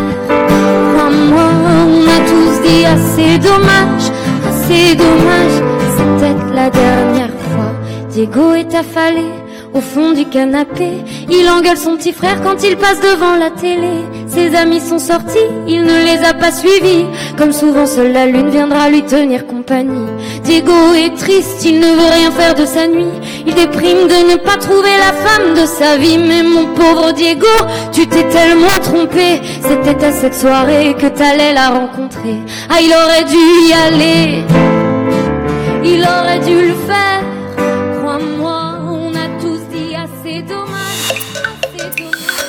Primer movimiento. Hacemos comunidad. La mesa del día. Con el objetivo de ofrecer un espacio de análisis, reflexión e intercambio de experiencias acerca de la riqueza creativa y cultural de las artesanías y los artesanos, así como de su producción artesanal a nivel local, regional, nacional e internacional, del primero al 4 de junio se va a realizar el primer Congreso Internacional de Artesanía UNAMFES Aragón, Voces, Saberes y Haceres. Este Congreso también tiene el propósito de propiciar el análisis y reflexión de las diversas problemáticas relacionadas con la difusión y protección de las obras artesanales como elementos representativos de la cultura y los derechos económicos, sociales, políticos y culturales que de ellas se derivan. El programa está dividido en siete líneas temáticas. La protección de los sujetos, creadores, sus saberes y sus obras, arte, diseño y patrimonio artesanal, artesanía, economía y mercado, legados histórico-culturales, artesanías y educación. Así es, diseño y comunicación visual. En este sentido, bueno, el gráfico, el industrial, la moda y el entorno, la interculturalidad y difusión de las prácticas artesanales desde los medios de comunicación y las nuevas tecnologías. Sí, eh, cabe señalar que desde hace algunos años comunidades originarias han denunciado el plagio de sus diseños por diversas marcas de ropa. Recientemente la Secretaría de Cultura envió misivas a dichas empresas eh, de ropa que fabrican ropas tenis donde se pronuncia en contra de la apropiación cultural indebida de los diseños textiles de varias comunidades del estado de Oaxaca. Bien, pues vamos a conversar sobre este que es el primer Congreso Internacional de Artesanía y nos eh, Artesanía y los medios de comunicación. Así es, así se titula. Nos acompañan en este momento dos invitados. Yo por mi parte presento a la doctora Liliana Montesinos, doctora y miembro del comité organizador de en el posgrado de la FES Aragón. Doctora Liliana Montesinos, bienvenida a Primer Movimiento. Buenos días. Buenos días, muchas gracias por el. Gracias. Eh, por mi parte presento al doctor Carlos García Benítez. Él es doctor en Historia del Arte por la UNAM, es profesor en la FES Aragón y coordinador del Congreso de Internacional de Artesanía. Es profesor también de la carrera de Comunicación y, Periodismo desde hace ya muchos años. Carlos García Benítez, bienvenido. Muchas gracias por estar aquí. Eh, muy buenos días y gracias por el espacio que nos ofrecen, este, de verdad. No, muchas gracias a ustedes. Bien, pues iniciamos nuestra charla que hay, hay muchos espacios donde hablamos afortunadamente de, de, artesanías. Seguramente no son suficientes, pero se habla desde las ferias, desde los espacios eh, de exposición, por ejemplo, eh, lugares eh, tal vez con un perfil más lúdico. Pero ahora hablarlo desde la academia, abordarlo desde, desde este espacio, ¿qué significa, doctora Liliana Montesinos, por favor? No, bueno, pues significa todo un reto, ¿no? Este tipo de trabajo ha sido verdaderamente arduo, tiene eh, pues origen, ¿no? Desde, al menos en la facultad, desde 2019, con el primer conversatorio, que fue una compartencia de saberes, y fue juntar, ¿no? A diversos actores. Es un reto hablar desde la academia nada más, me parece que eh, juntar ha sido un esfuerzo eh, bastante considerable, juntar a todos los actores, los protagonistas de todo esto que son precisamente los artesanos, ¿no? Este congreso se iba a realizar por motivos de la pandemia no se pudo el año pasado, pero invitados los artesanos a que pudieran tener esta compartencia de saberes con nosotros, los académicos, y con las instituciones, ¿no? Que estos eh, tipo de eventos eh, se han tratado de realizar, ¿no? Ahora lo consolidamos en, un congreso y me parece que eh, tenemos muchas voces, muchas voces que se han quedado fuera por, por espacio, por tiempo, pero creo que esto da para, para mucho más, ¿no? Siempre el juntar a tantas eh, voces, academia, artesanos, eh, instituciones, y tan diverso como lo, lo pudieron manifestar en torno a, bueno, pues hay gente que va a hablar sobre los derechos y la propiedad intelectual, hay gente que va a hablar sobre esta parte de la comercialización de las artesanías, eh, la parte de diseño y patrimonio biocultural, eh, cómo se están utilizando los diseñadores industriales y, lo, el diseño en general. Eh, justamente también es parte del problema del plagio. los medios de comunicación, ¿no? Digo, ahorita nos están dando un espacio, pero en realidad ¿Qué están haciendo los medios en torno a este eh, esta historia de la artesanía, no? Entonces, me parece la interculturalidad, qué papel juegan las lenguas, toda la cosmovisión y la cosmogonía de los pueblos, la parte de la educación, eh, evidentemente eh, las niñas en las comunidades aprenden desde las escuelas y desde la casa, ¿no? Esta parte de la artesanía. Entonces, me parece que juntar todas estas visiones y poderlas concentrar en un congreso pues ha sido algo bastante intenso. Sin duda, sin duda. Y es muy emocionante eh, dar un repaso a lo que se podrá presentar y se presentará en este primer Congreso Internacional de Artesanía. Eh, doctor Carlos García, la artesanía y los medios de comunicación es el gran enfoque que plantean y que proponen para este primer Congreso. ¿Cómo, cómo abordarlo? ¿Qué complejidades se encuentran en este binomio, en este cruce de, de, espacios? Eh, sí, no, eh, este, digamos, el, eh, eh, la única mirada, pero sí forma parte esta de los medios de comunicación y las artesanías, porque entendemos que es un fenómeno complejo. un país como el nuestro, con tantas comunidades originarias, con sus propias formas de decirse, de decir quiénes somos, implica muchas miradas de entrada está el trabajo eh, de las propias comunidades eh, y creo que una de las ventajas que tiene este Congreso es que conjuga precisamente tanto a los actores, a los creadores, eh, a las propias comunidades artesanales, como al mundo de la academia y que puedan pensar en conjunto. Eh, eh, no es la primera vez que estamos eh, eh cerca eh, de los grupos originarios de México y su trabajo artesanal. Y ellos nos enseñaron una frase que es la frase de compartencia. y esta frase de compartencia tiene que ver con que ellos nos ofrecen algo y nosotros también. cuando dialogamos, compartimos cosas. Entonces, eh, esta ha sido una preocupación eh, importante del posgrado, eh, tratar de rescatar eh, las voces, precisamente por eso así se titula el Congreso, de todos estos factores. Es un sistema complejo en donde vemos mezclados asuntos de interculturalidad, como ya dijo la doctora, de protección de derechos intelectuales, de circulación de mercancías, entonces, todos estos elementos están puestos a la mesa eh, en este eh, Congreso Internacional de Artesanías. Y, por supuesto, también el asunto de los medios de, comunicación. Eh, como bien decía antes de que entráramos este, nosotros, Miguel Ángel y, y, y tú, la importancia de los medios digitales y los medios eh, eh, que pues ahora nos salvaron de la pandemia, que eh, nos hicieron llevadera esta existencia, pues ahora también se ponen en juego en este Congreso. no solo en este momento crítico de la pandemia, sino que también nos interesa explorar cómo han colaborado los medios de comunicación en el rescate de este mundo de artesanías eh, que en México es enorme. según el último dato de INEGI hay 68 eh, eh, pueblos originarios, salvo lo que se haya movido, porque esta pandemia ha movido gráficas y numeralias, y esto habla de distintas memorias. Entonces, ¿qué hacen la identidad de, de, México en este caso? Entonces, creemos precisamente que una de las fórmulas en las que se pueden rescatar esas memorias eh, algunas materiales, algunas intangibles, eh, pues a través precisamente de, la activación eh, eh, de los medios de comunicación, rescatando, exponiendo y difundiendo todo lo que han hecho diversas comunidades.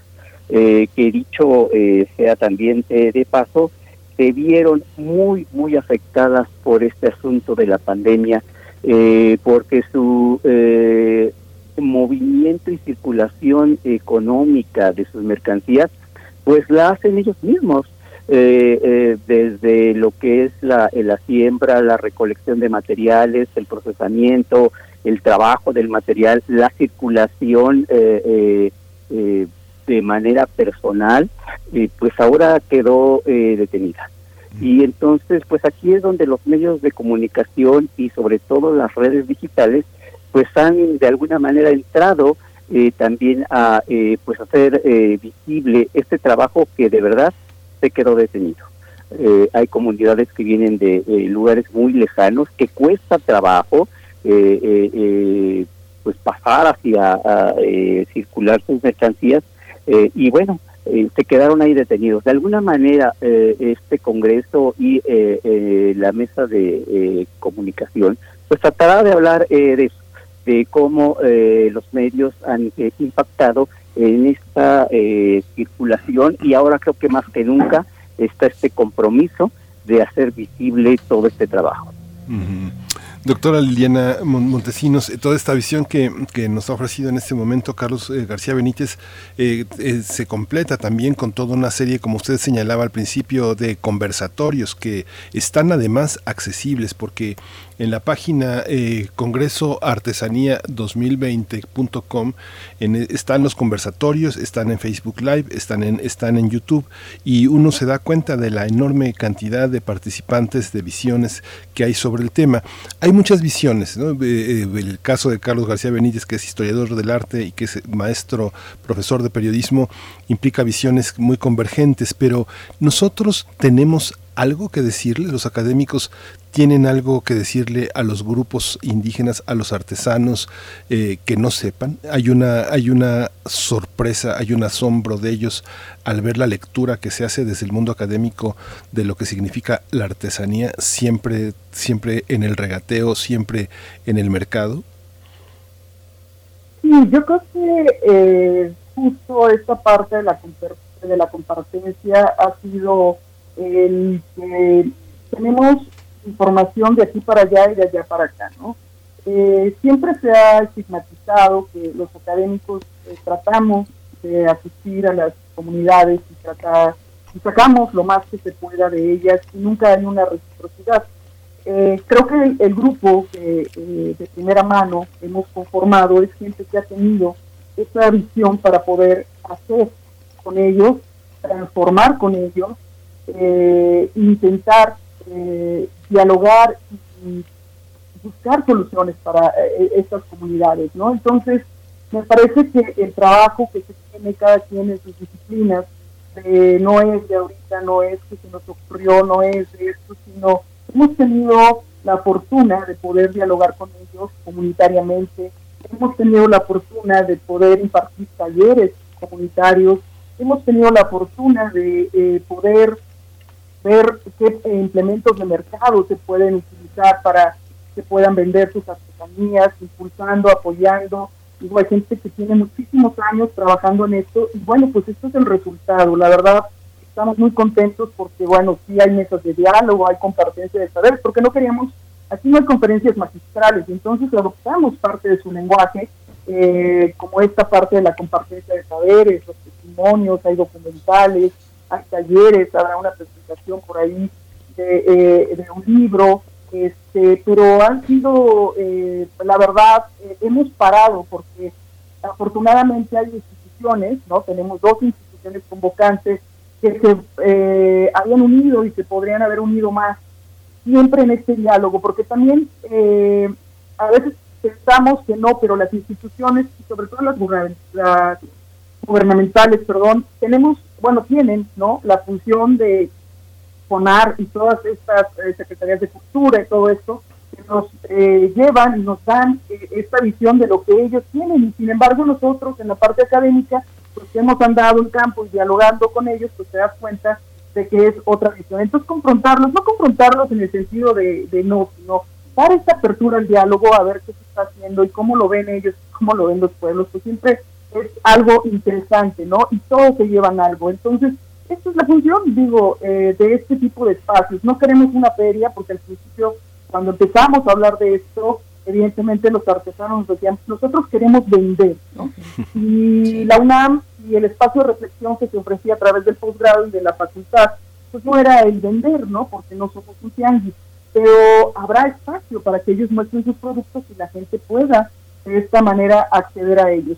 Sin embargo, creo que este espacio de reflexión, tanto para ellos como para nosotros, eh, de verdad que ha sido eh, sorprendente eh, cómo lo han recibido y cómo lo estamos tratando de amalgamar, ¿no? Para que puedan salir de aquí a lo mejor algún tipo de iniciativa para ley, algunas observaciones, ¿no? Para justamente esta parte de la, la legislatura sobre la propiedad intelectual, que puedan salir nuevos modelos de negocios, ¿no? aprovechando a los académicos, a los economistas, a todos aquellos que van a participar con nosotros. Eh, ya ha habido, eh, por ejemplo, eh, momentos en que arte y diseño ha participado con artesanos. Bueno, en lugar de plagiar, caminemos juntos, ¿no? Para poder hacer algo a favor de la artesanía. Entonces, me parece que no estamos desligados. Creo que la parte académica, al menos con los actores y como lo hemos planteado, estamos conjuntamente trabajando. Me parece que va a ser un buen planteamiento. Carlos eh, García Benítez, esta, este aspecto que tiene que ver con, eh, eh, ellos dicen quiero vender y hay una parte del mercado inevitable, pero también hay otros que quieren vender y que las leyes mexicanas no han logrado detener en las confrontaciones internacionales para lo que significa este lucro millonario que no solo en lo artesanal, hay muchas imágenes mexicanas que tratan de vender, hasta, hasta Frida Kahlo, pero en la artesanía pues es otro territorio. ¿Cómo se observa? Eh, sí, eh, eh, por supuesto. creo que en los últimos años este, ha crecido esta preocupación y creo que eso es muy bueno y gran parte de esa preocupación ha crecido desde aquí, desde la UNAM. Con lo cual creo que está cumpliendo uno de sus objetivos fundamentales, que es esto de la difusión de la cultura, pero también su preservación. Entonces los casos de plagios de eh, marcas como Nestlé, los tenangos de Doria, todas estas eh, eh, situaciones implican a que desde la academia, desde donde se sabe cómo son los asuntos normativas legales, pues apoyar a estos grupos y entonces decirles, bueno, esto que estás haciendo tiene eh, un valor eh, sí para ti, quizá eh, en tu forma de vida, pero también tiene un valor intelectual y, un valor de idea que es de ustedes y que hay que defender. Entonces ha, habido en los últimos años una serie de, de grupos también preocupados por esto, que empezamos a construir redes eh, de hecho, si ven por ahí ustedes, está en el cartel también eh, el Instituto de Investigaciones Jurídicas, porque ellos ya también tienen una línea que está trabajando en este sentido. Eh, sí, como dices, hay lo que diríamos la alta cultura, está que pues tiene todo un sistema que la defiende y demás, pero estos grupos están desprotegidos. Y creo que ahí es cuando interviene, eh, en este caso, la academia, con acciones directas, eh, como esta, el Congreso, donde estarán los expertos eh, platicando del impacto de esto, las estrategias que hay de defensa, las posibilidades de hacer conciencia en la, en la sociedad de que, pues, eh, eh, pues eh, el regateo, que es una actividad que nosotros no le hacemos a las grandes compañías de casas mercantiles, pero que sí practicamos con cierta naturaleza con los artesanos, pues debe de, dejar de existir en esta fórmula de concientización de que es un trabajo y es un trabajo arduo eh, eh, de verdad que este Congreso eh, nos va a dar cuenta de todo esto, porque ahí algunos artesanos eh, nos platican de las horas de trabajo, meses incluso, para sacar un rebozo, una blusa. Entonces, este, sí, para nosotros a veces se nos hace caro el costo con el que lo venden, pero visto bajo esta lupa del trabajo, y lo que implica, pues creo que eh, cambia mirada.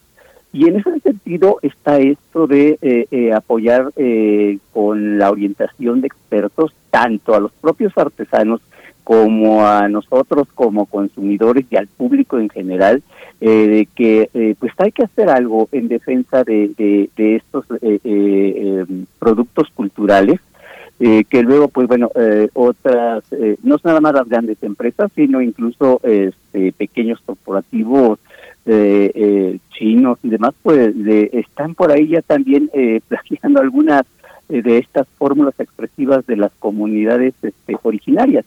Entonces, pues hay que hay que defender todo eso y sí, por eso está también esta preocupación de, de pensar eh, este entramado complejo que es el mundo artesanal desde las cuestiones de la defensa de los derechos intelectuales de estos este, productos, porque además las grandes cadenas pues ganan mucho dinero vendiendo estas este, estas producciones que tienen una naturaleza que es ajena a ellos. Doctora Liliana Montesinos, bueno, pues es para, para abrir boca esto que estamos eh, conversando, porque es un debate que se tiene socialmente y que se tiene comúnmente, se le llama eh, esto de la apropiación cultural, por ejemplo, ¿no? Pero le podemos poner muchos nombres. ¿Cómo, cómo mm, en el campo de la protección de los saberes, cómo problematizar estas cuestiones, esta cuestión de la de lo que voy a llamar yo apropiación cultural, pero ustedes díganos a qué a qué se refiere exactamente, cómo problematizarlo en, en un mundo globalizado como este, eh, doctora Liliana. Pues eh, para empezar, respetando los derechos eh, colectivos, ¿no? Es muy curioso, bueno, yo no soy abogada, pero trabajo con algunas y es interesante ver cómo, por ejemplo, hacen su derecho a la consulta y su derecho a la consulta es consultar a un colectivo que no representa a toda la comunidad. Entonces, eh, pues de ahí es donde se desprenden las leyes no son justas, ¿no? Porque bueno, tú puedes yo yo puedo representar a una parte de la universidad porque estoy ahí, pero no represento a toda la universidad, ¿no? Entonces, eso es lo que pasa, digo, un ejemplo eh, bastante coloquial, ¿no? Este, pero no represento a toda la universidad. Entonces, eso es lo que está pasando con las leyes, ¿no? Ahora, al no haber, por ejemplo, la nueva ley eh, impulsada por la senadora Susana, por supuesto que tiene algo bueno, pero no todo bueno, ¿no? O sea, han impulsado una ley en donde, bueno, si no hay una, un acuerdo en la comunidad en, este, en esta consulta, pues entonces las secretarías puedan poder elegir a quién darle los derechos patrimoniales eh, sobre una cosmovisión que no representa eh, a toda la comunidad. Entonces, es, son cosas complicadas, pero creo que podemos hacer un observatorio eh, con justamente el Instituto de Investigación Jurídicas, que tiene su, línea de propiedad intelectual, y eh, dar batalla ¿no? en el campo legal. Este, recordemos lo que pasó en el caso de Carolina Herrera, recordemos lo que pasó con los penangos de Doria y como ya lo comentó el doctor Carlos, lo que ha pasado con Mango, pero no nada más esto, van a estar ahora, por ejemplo, eh, personas vamos, no, no son problemas propios nada más de la, del país, ¿no? Eh, son problemas de territorio, son problemas de defensa de, este, de esta parte de propiedad intelectual. Va a estar eh, una ponente de Panamá hablando justamente de la proyección de los proyectos Guna. Ellos ganaron hace dos años un litigio con la marca Nike, en donde ellos hacen unos tenis y eh, los Guna, con esto, esta parte de, eh, de los derechos eh, internacionales, gana esta, em, este litigio y se tiene que retirar todo, todo la parte de los productos Nike porque tenían diseños Guna, ¿no? Ojalá podamos llegar en México a esta posición en donde, a pesar de que es un país globalizado, no, perdón, un mundo globalizado, y que en el país tenemos eh, muchísima riqueza cultural, podamos tener ese tipo de leyes que puedan impulsar, ¿no? A, dar esta defensa, tanto de esta propiedad intelectual como eh, de defensa de territorio. Bueno, esto es nuestro, ¿no? y lo tenemos que defender de esa manera. Me quedo pensando en, bueno, en muchos ejemplos. En, en México, por ejemplo, o en, ya en muchos lugares está, circulan desde hace tiempo estas bolsas colombianas del pueblo guayú, las bolsas guayú. Están ahí en el centro de Coyoacán o en cualquier otro lugar, están en línea y el pueblo guayú que, que tiene una lucha, que tiene una identidad, en fin, tiene sus características propias como cualquier otra comunidad de este tipo. Eh, ¿Cuándo, en qué momento eh, es, es, eh, estamos en el punto de la difusión de un producto e incluso del homenaje a eh, la técnica o a los, eh, los materiales mm, que se producen en, en, esa comunidad y en qué momento ya estamos pasando la línea y, y pues plagiando prácticamente. doctor Carlos García, ¿cómo, cómo problematizarlo? Sí, no, es un, un, un asunto muy complejo pero creo que eh, eh, los primeros que deben estar en esta discusión pues son los propios artesanos. los creadores y que pues tengan esta voz y voto que nunca han tenido, ¿no? En esta circulación de economía de mercado globalizado y que pues no no se les ha abierto este espacio. Entonces creo que una de las partes de la academia es tener un compromiso ético moral eh, con estas eh, eh, comunidades y apoyarlas en esos sentidos.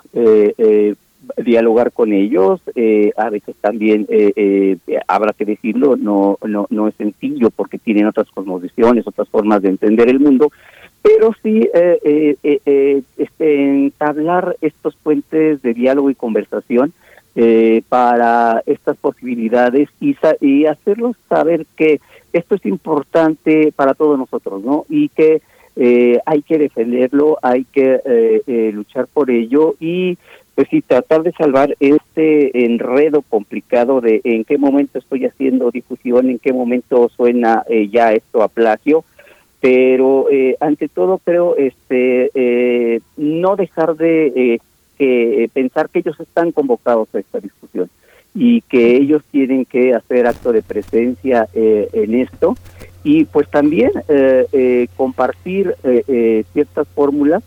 nos da gusto, de verdad que ahora en esto de, de, la pandemia, que como decía hace rato, muchos quedaron varados, pero también vemos que varios empezaron lentamente a encontrar algunas fórmulas de ya muy personales de distribución y esas habrá que apoyarlas utilizando eh, tímidamente eh, los medios de comunicación, digo, o sea, nosotros eh, desde la universidad y la academia, a veces se nos complica esto de las redes sociales o se nos cae la internet, en estos lugares esto se potencializa.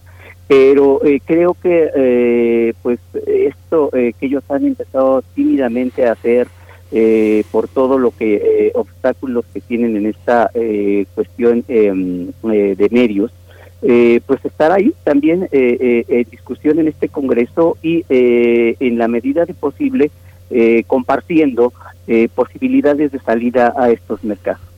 Nada más, si me permiten, aunado un poquito a lo que decía el doctor Carlos, me parece que también este mercado chino que ha inundado el, el mercado a nivel internacional sobre plagio de estas artesanías, pues también está sobre la mesa, ¿no? O sea, los mismos artesanos en los mercados, en, los pueblos, en los centros de turismo, ¿no? Yo he encontrado bolsas oaxaqueñas eh, con diseños plagiados y chinas. Los artesanos dicen, bueno, es que esto es lo que la gente quiere comprar, ¿no? Entonces también creo que hay que hacer conciencia de en qué momento es eh, realmente una artesanía, en qué momento acaba haciendo una producción industrial acerca de la misma con un plagio de esta propiedad intelectual, ¿no? Esto que dices los chinos que se fusilan eh, producciones que tienen tienen mucha venta, ¿cómo ha sido en el contacto que ustedes han tenido con los con los artesanos en este diálogo tan profundo y tan fecundo? ¿Cómo, ¿Cómo se llega a, este, a reproducir eh, todos los ornamentos de manera artesanal de Occidente? No sé, una caja de papeles higiénicos de, que conocemos desde hace décadas como Kleenex o, eh, espacios para figuras de Disney. ¿Cómo, eh, ¿Cómo se dialoga? ¿Esto es malo? ¿Es bueno? ¿Es algo que se tiene que asimilar con las leyes de la composición estética que los propios artesanos proponen sobre una mimi o un reloj con el reloj Miguelito, cosas así, o el pato Donald. ¿Cómo se observa desde la academia? ¿Cómo lo ven, Liliana? Pues eh, pareciera, ¿no? Que eh, lo vemos ya normalizado, normalizado, sin embargo no lo es. Creo que hay que reconocer de dónde viene esta eh, cosmovisión, que no es de que a mí se me ocurrió, sino en realidad tiene todo una forma de vida. Y me parece que eh, no son los artesanos los que proponen esto. Por eso decía que es importante acercar a esta parte de los diseñadores, que también a veces pareciera que, bueno, pues esto está padre, esta forma gráfica se ve bien, bueno, pues lo voy a colocar, ¿no? En, estos eh, espacios. Pues no es así, ¿no? Eh, tiene un sentido y una razón de ser. ¿Por qué, por ejemplo, las mujeres trans portan estos huipiles y por qué esos colores y por qué todo esto? Tiene una razón de ser, parte de su vida y cuenta parte de su vida en estos, en estos tejidos, ¿no? Entonces, me parece que no solo es colocarlo y comercializarlo, me parece que es darle el valor al pueblo que lo está creando y que sigue teniendo esta parte de cosmovisión.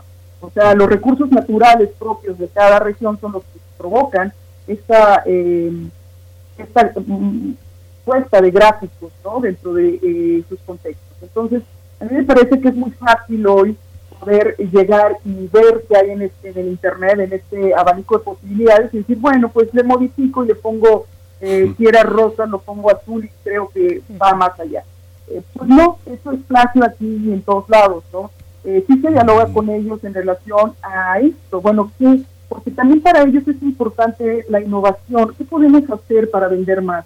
Creo que ahí también tenemos una responsabilidad como academia, como eh, carreras de diseño ahora participan, ¿no? Universidades públicas y privadas en torno a esto, participa aparte de la universidad y la Facultad de Arte y Diseño, la, parte de diseño industrial de la, de, la FES Aragón, participa la Náhuatl, la Ibero, ellos tienen desfiles de modas.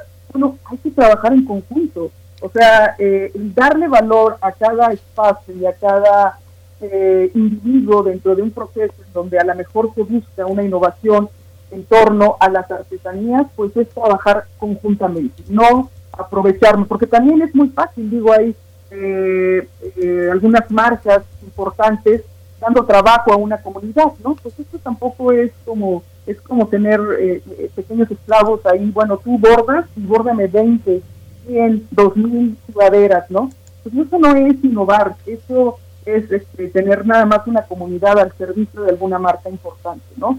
La idea aquí es que se pueda dialogar y que puedan llegar conjuntamente en base a sus recursos a cómo podemos innovar y poder llevar eso a una eh, a un nivel global donde todos salgan ganando. Aquí es ganar, ganar todos, es compartir y todo suma, ¿no? Todos y cada uno de los espacios suma. Sí, eso es muy interesante, maestra, eh, doctora.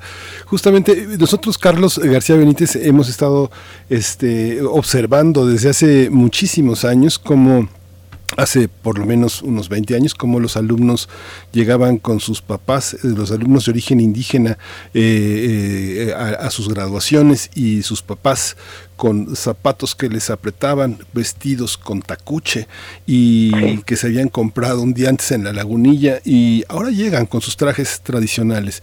Y los alumnos que cursaron su licenciatura en la universidad regresan a sus pueblos a devolverle lo que recibieron de ellos. Y justamente tenemos ya muchas universidades bilingües y esta cuestión de regresar de regresar con conocimientos empoderados, este, sin vergüenza de ser quienes son, también los coloca en un sentido de defensa de sus comunidades. ¿Cómo juega esta parte de la autonomía económica, del progreso de, eh, frente a todos los daños ecológicos y a los criminales que enfrentan en sus comunidades? ¿Les, les han expresado estas, estas cuestiones? Carlos, ¿tú tienes experiencia en escuchar esos relatos? Este, sí, sí, sí, por supuesto. Tienes toda la razón. Eh, eh, ha sido un fenómeno interesante. Sí, eh, muchas veces los alumnos que recibíamos en la UNAM este, del interior del país, era prepararse y ya no regresar. Pero ahora yo veo que muchos de ellos vienen, estudian y regresan. He tenido por ahí el caso de un par de alumnos de, de Oaxaca eh, y que incluso una vez que se insertaron a su comunidad, tuvieron que cumplir con todas las eh, eh, formas de arreglo de vida de, ellos, es decir, pues sí te fuiste tantos años, te integras, y pero ahora te toca ser policía de la comunidad, te brincaste esta etapa de policía y ahora te toca ser este vigilante por unos meses. Y se incorporaba gustoso, ¿no? Y, y regresaba como uno más de la comunidad pero con algo más, que tenía una visión que eh, se le daba la palabra, se le daba dialogar con su comunidad, eh, de alguna manera eh, ganó cierto reconocimiento por este gesto de que no fue de los que se fueron para no regresar. Y yo le platicaba con él y le decía, ¿vas a regresar? Y dice, sí, por supuesto, yo no me voy a quedar aquí. Quiero quedarme con lo que aprendí este, lo, lo valioso es llegar y compartirlo. Eh, tenía eh, además la ventaja de que su familia era este o son artesanos de La Palma. Entonces, sí, una vez que entendía estas cosas de, de, la circulación de mercado, de las cuestiones de, propiedad intelectual, del salvamento de esto urgente, porque creo que en los últimos años hemos tenido eh, varias llamadas de atención. Una la dio la propia naturaleza con eh, el aceleramiento en el calentamiento global, el clima. Eh, otro ya lo dio la salud pública con esta pandemia, pero otra, otras llamadas de atención están ahí. Estamos en el límite de poder salvar la memoria y el patrimonio cultural eh, que en nuestro país es mucho, pero descuidado y en algunos casos a punto de perderse. Eh, se pueden perder lenguas. Eh, hemos encontrado comunidades donde ya los hablantes son dos o tres y nos dicen que pues, son los este, viejitos de la, de, la comunidad. Este, se pueden perder todas estas cosas de artesanales, de lo que hace la vida cultural de estas comunidades y bueno, estamos eh, a un tris. De, y creo que es el, el, momento de poder abonar eh, en su rescate. Entonces, sí, eh, yo veo esto de, de, esta preocupación desde la academia, desde quienes se forman, por regresar, y creo que regresan con esta mirada y esta conciencia que creo va, es de buen impacto. Y bueno, ahí no, este, a nosotros, digo, desde la universidad, pues nos llena de satisfacción eh, ver que de alguna manera eh, eh, lo que hace la propia UNAM pues tiene efecto, ¿no? Y no es un efecto inmediato, sino que yo entiendo que podrá ser a plazo largo.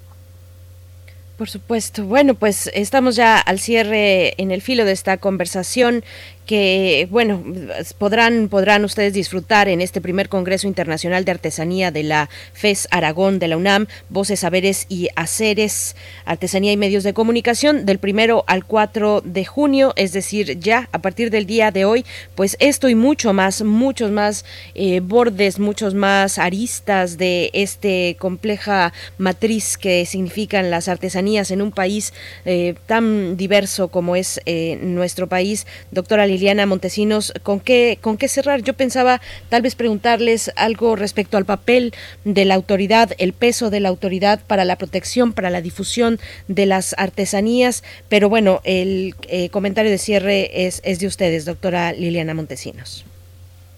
No, yo creo que eh, somos todos los que tenemos que abonar a esto. Ahora mismo eh, ya iniciamos el Congreso, ahorita en 10 minutos estamos ya en la inauguración, van a ver ahí ya eh, gente de una asociación civil, van a ver gente de Perú, van a ver gente de Guatemala. Cerramos con que, la verdad, eh, contentos con 12 instituciones que han convocado, 12 estados que van a participar, 5 países, que solamente es aquí, pero hemos tenido conversatorios previos que pueden encontrar en la página.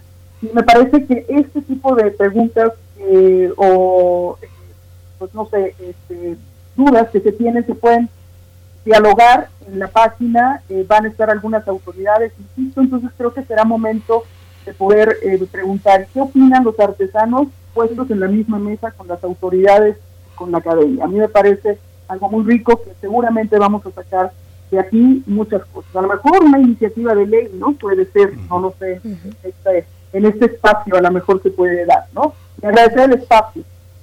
Por supuesto. Doctor Carlos García, un comentario de cierre, por favor.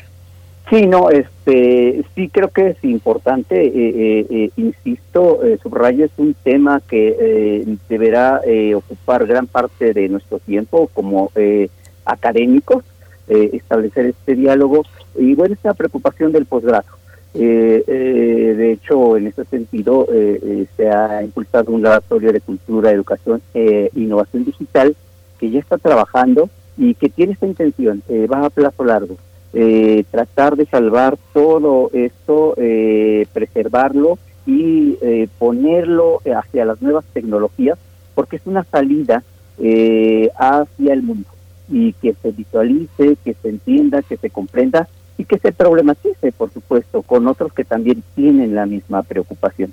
Entonces, pues están invitados, ya en un momentito arrancamos esta actividad cultural desde la FED Aragón UNAM y pues todos invitados y eh, pues creo que eh, esperemos eh, llene expectativas y pero sobre todo habrá preguntas. Habrá preguntas y marque rutas de acción para continuar en este preservación y salvamento de la artesanía que en este caso se rubrica con voces, saberes y haceres, y ya nos estaremos preparando para el segundo Congreso Internacional. Muchas gracias, qué, qué, qué, interesante. Sí, justamente empieza en cinco minutos. Eh, ya, ya está empezando prácticamente en los canales de YouTube, en youtube.com en en el, y en facebook.com Congreso Artesanía 2020, que también es el título de la página, eh, todo un índice para hacer trabajos de investigación, tesis, en fin, es, un, es una estupenda oportunidad, Berenice. Pues ya nos vamos. Así es, muchas gracias, doctora Liliana Montesinos. Gracias por esta participación. Gracias a ustedes por el espacio. Hasta pronto, doctor Carlos García Benítez. Enhorabuena por este primer Congreso Internacional de Artesanía. Muchas gracias por la invitación y este buen día.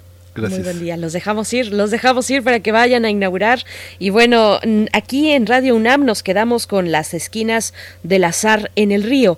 Es lo que viene a continuación. Para nosotros es un, es un gusto poder acompañarles cada mañana. El día de mañana, ya miércoles, nos volvemos a encontrar si así nos lo permiten. Gracias a todo el equipo. Gracias, Miguel Ángel. Nos vamos a despedir eh, con música. Vamos a despedir con música, aunque en el, río Juan Stack y Oscar eh, de la Borbolla se van a encontrar este gran amigo escritor Severino Salazar decía, y me la llevé al río creyendo que era una lancha, pero bueno, el, la música la música la tenemos. ¿Qué música es? Ay, no, nos vamos a ir con algo de Café Tacuba. algo de Café, Tacuba. para acompañar el tema de las artesanías. 1, 2, 3 es la canción. Con esto nos vamos. Gracias, Miguel Ángel. Gracias. Esto fue Primer Movimiento. El mundo desde la universidad.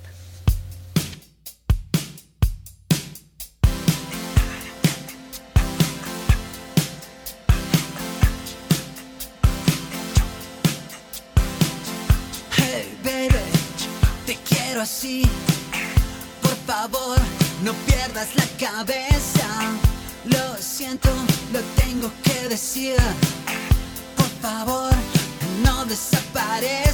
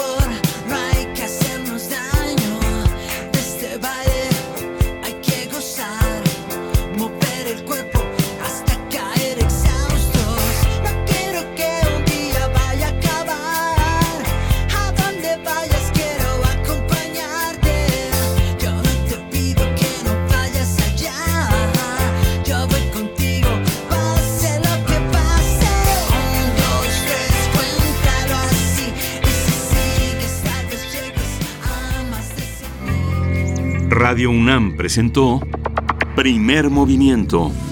El mundo desde la universidad.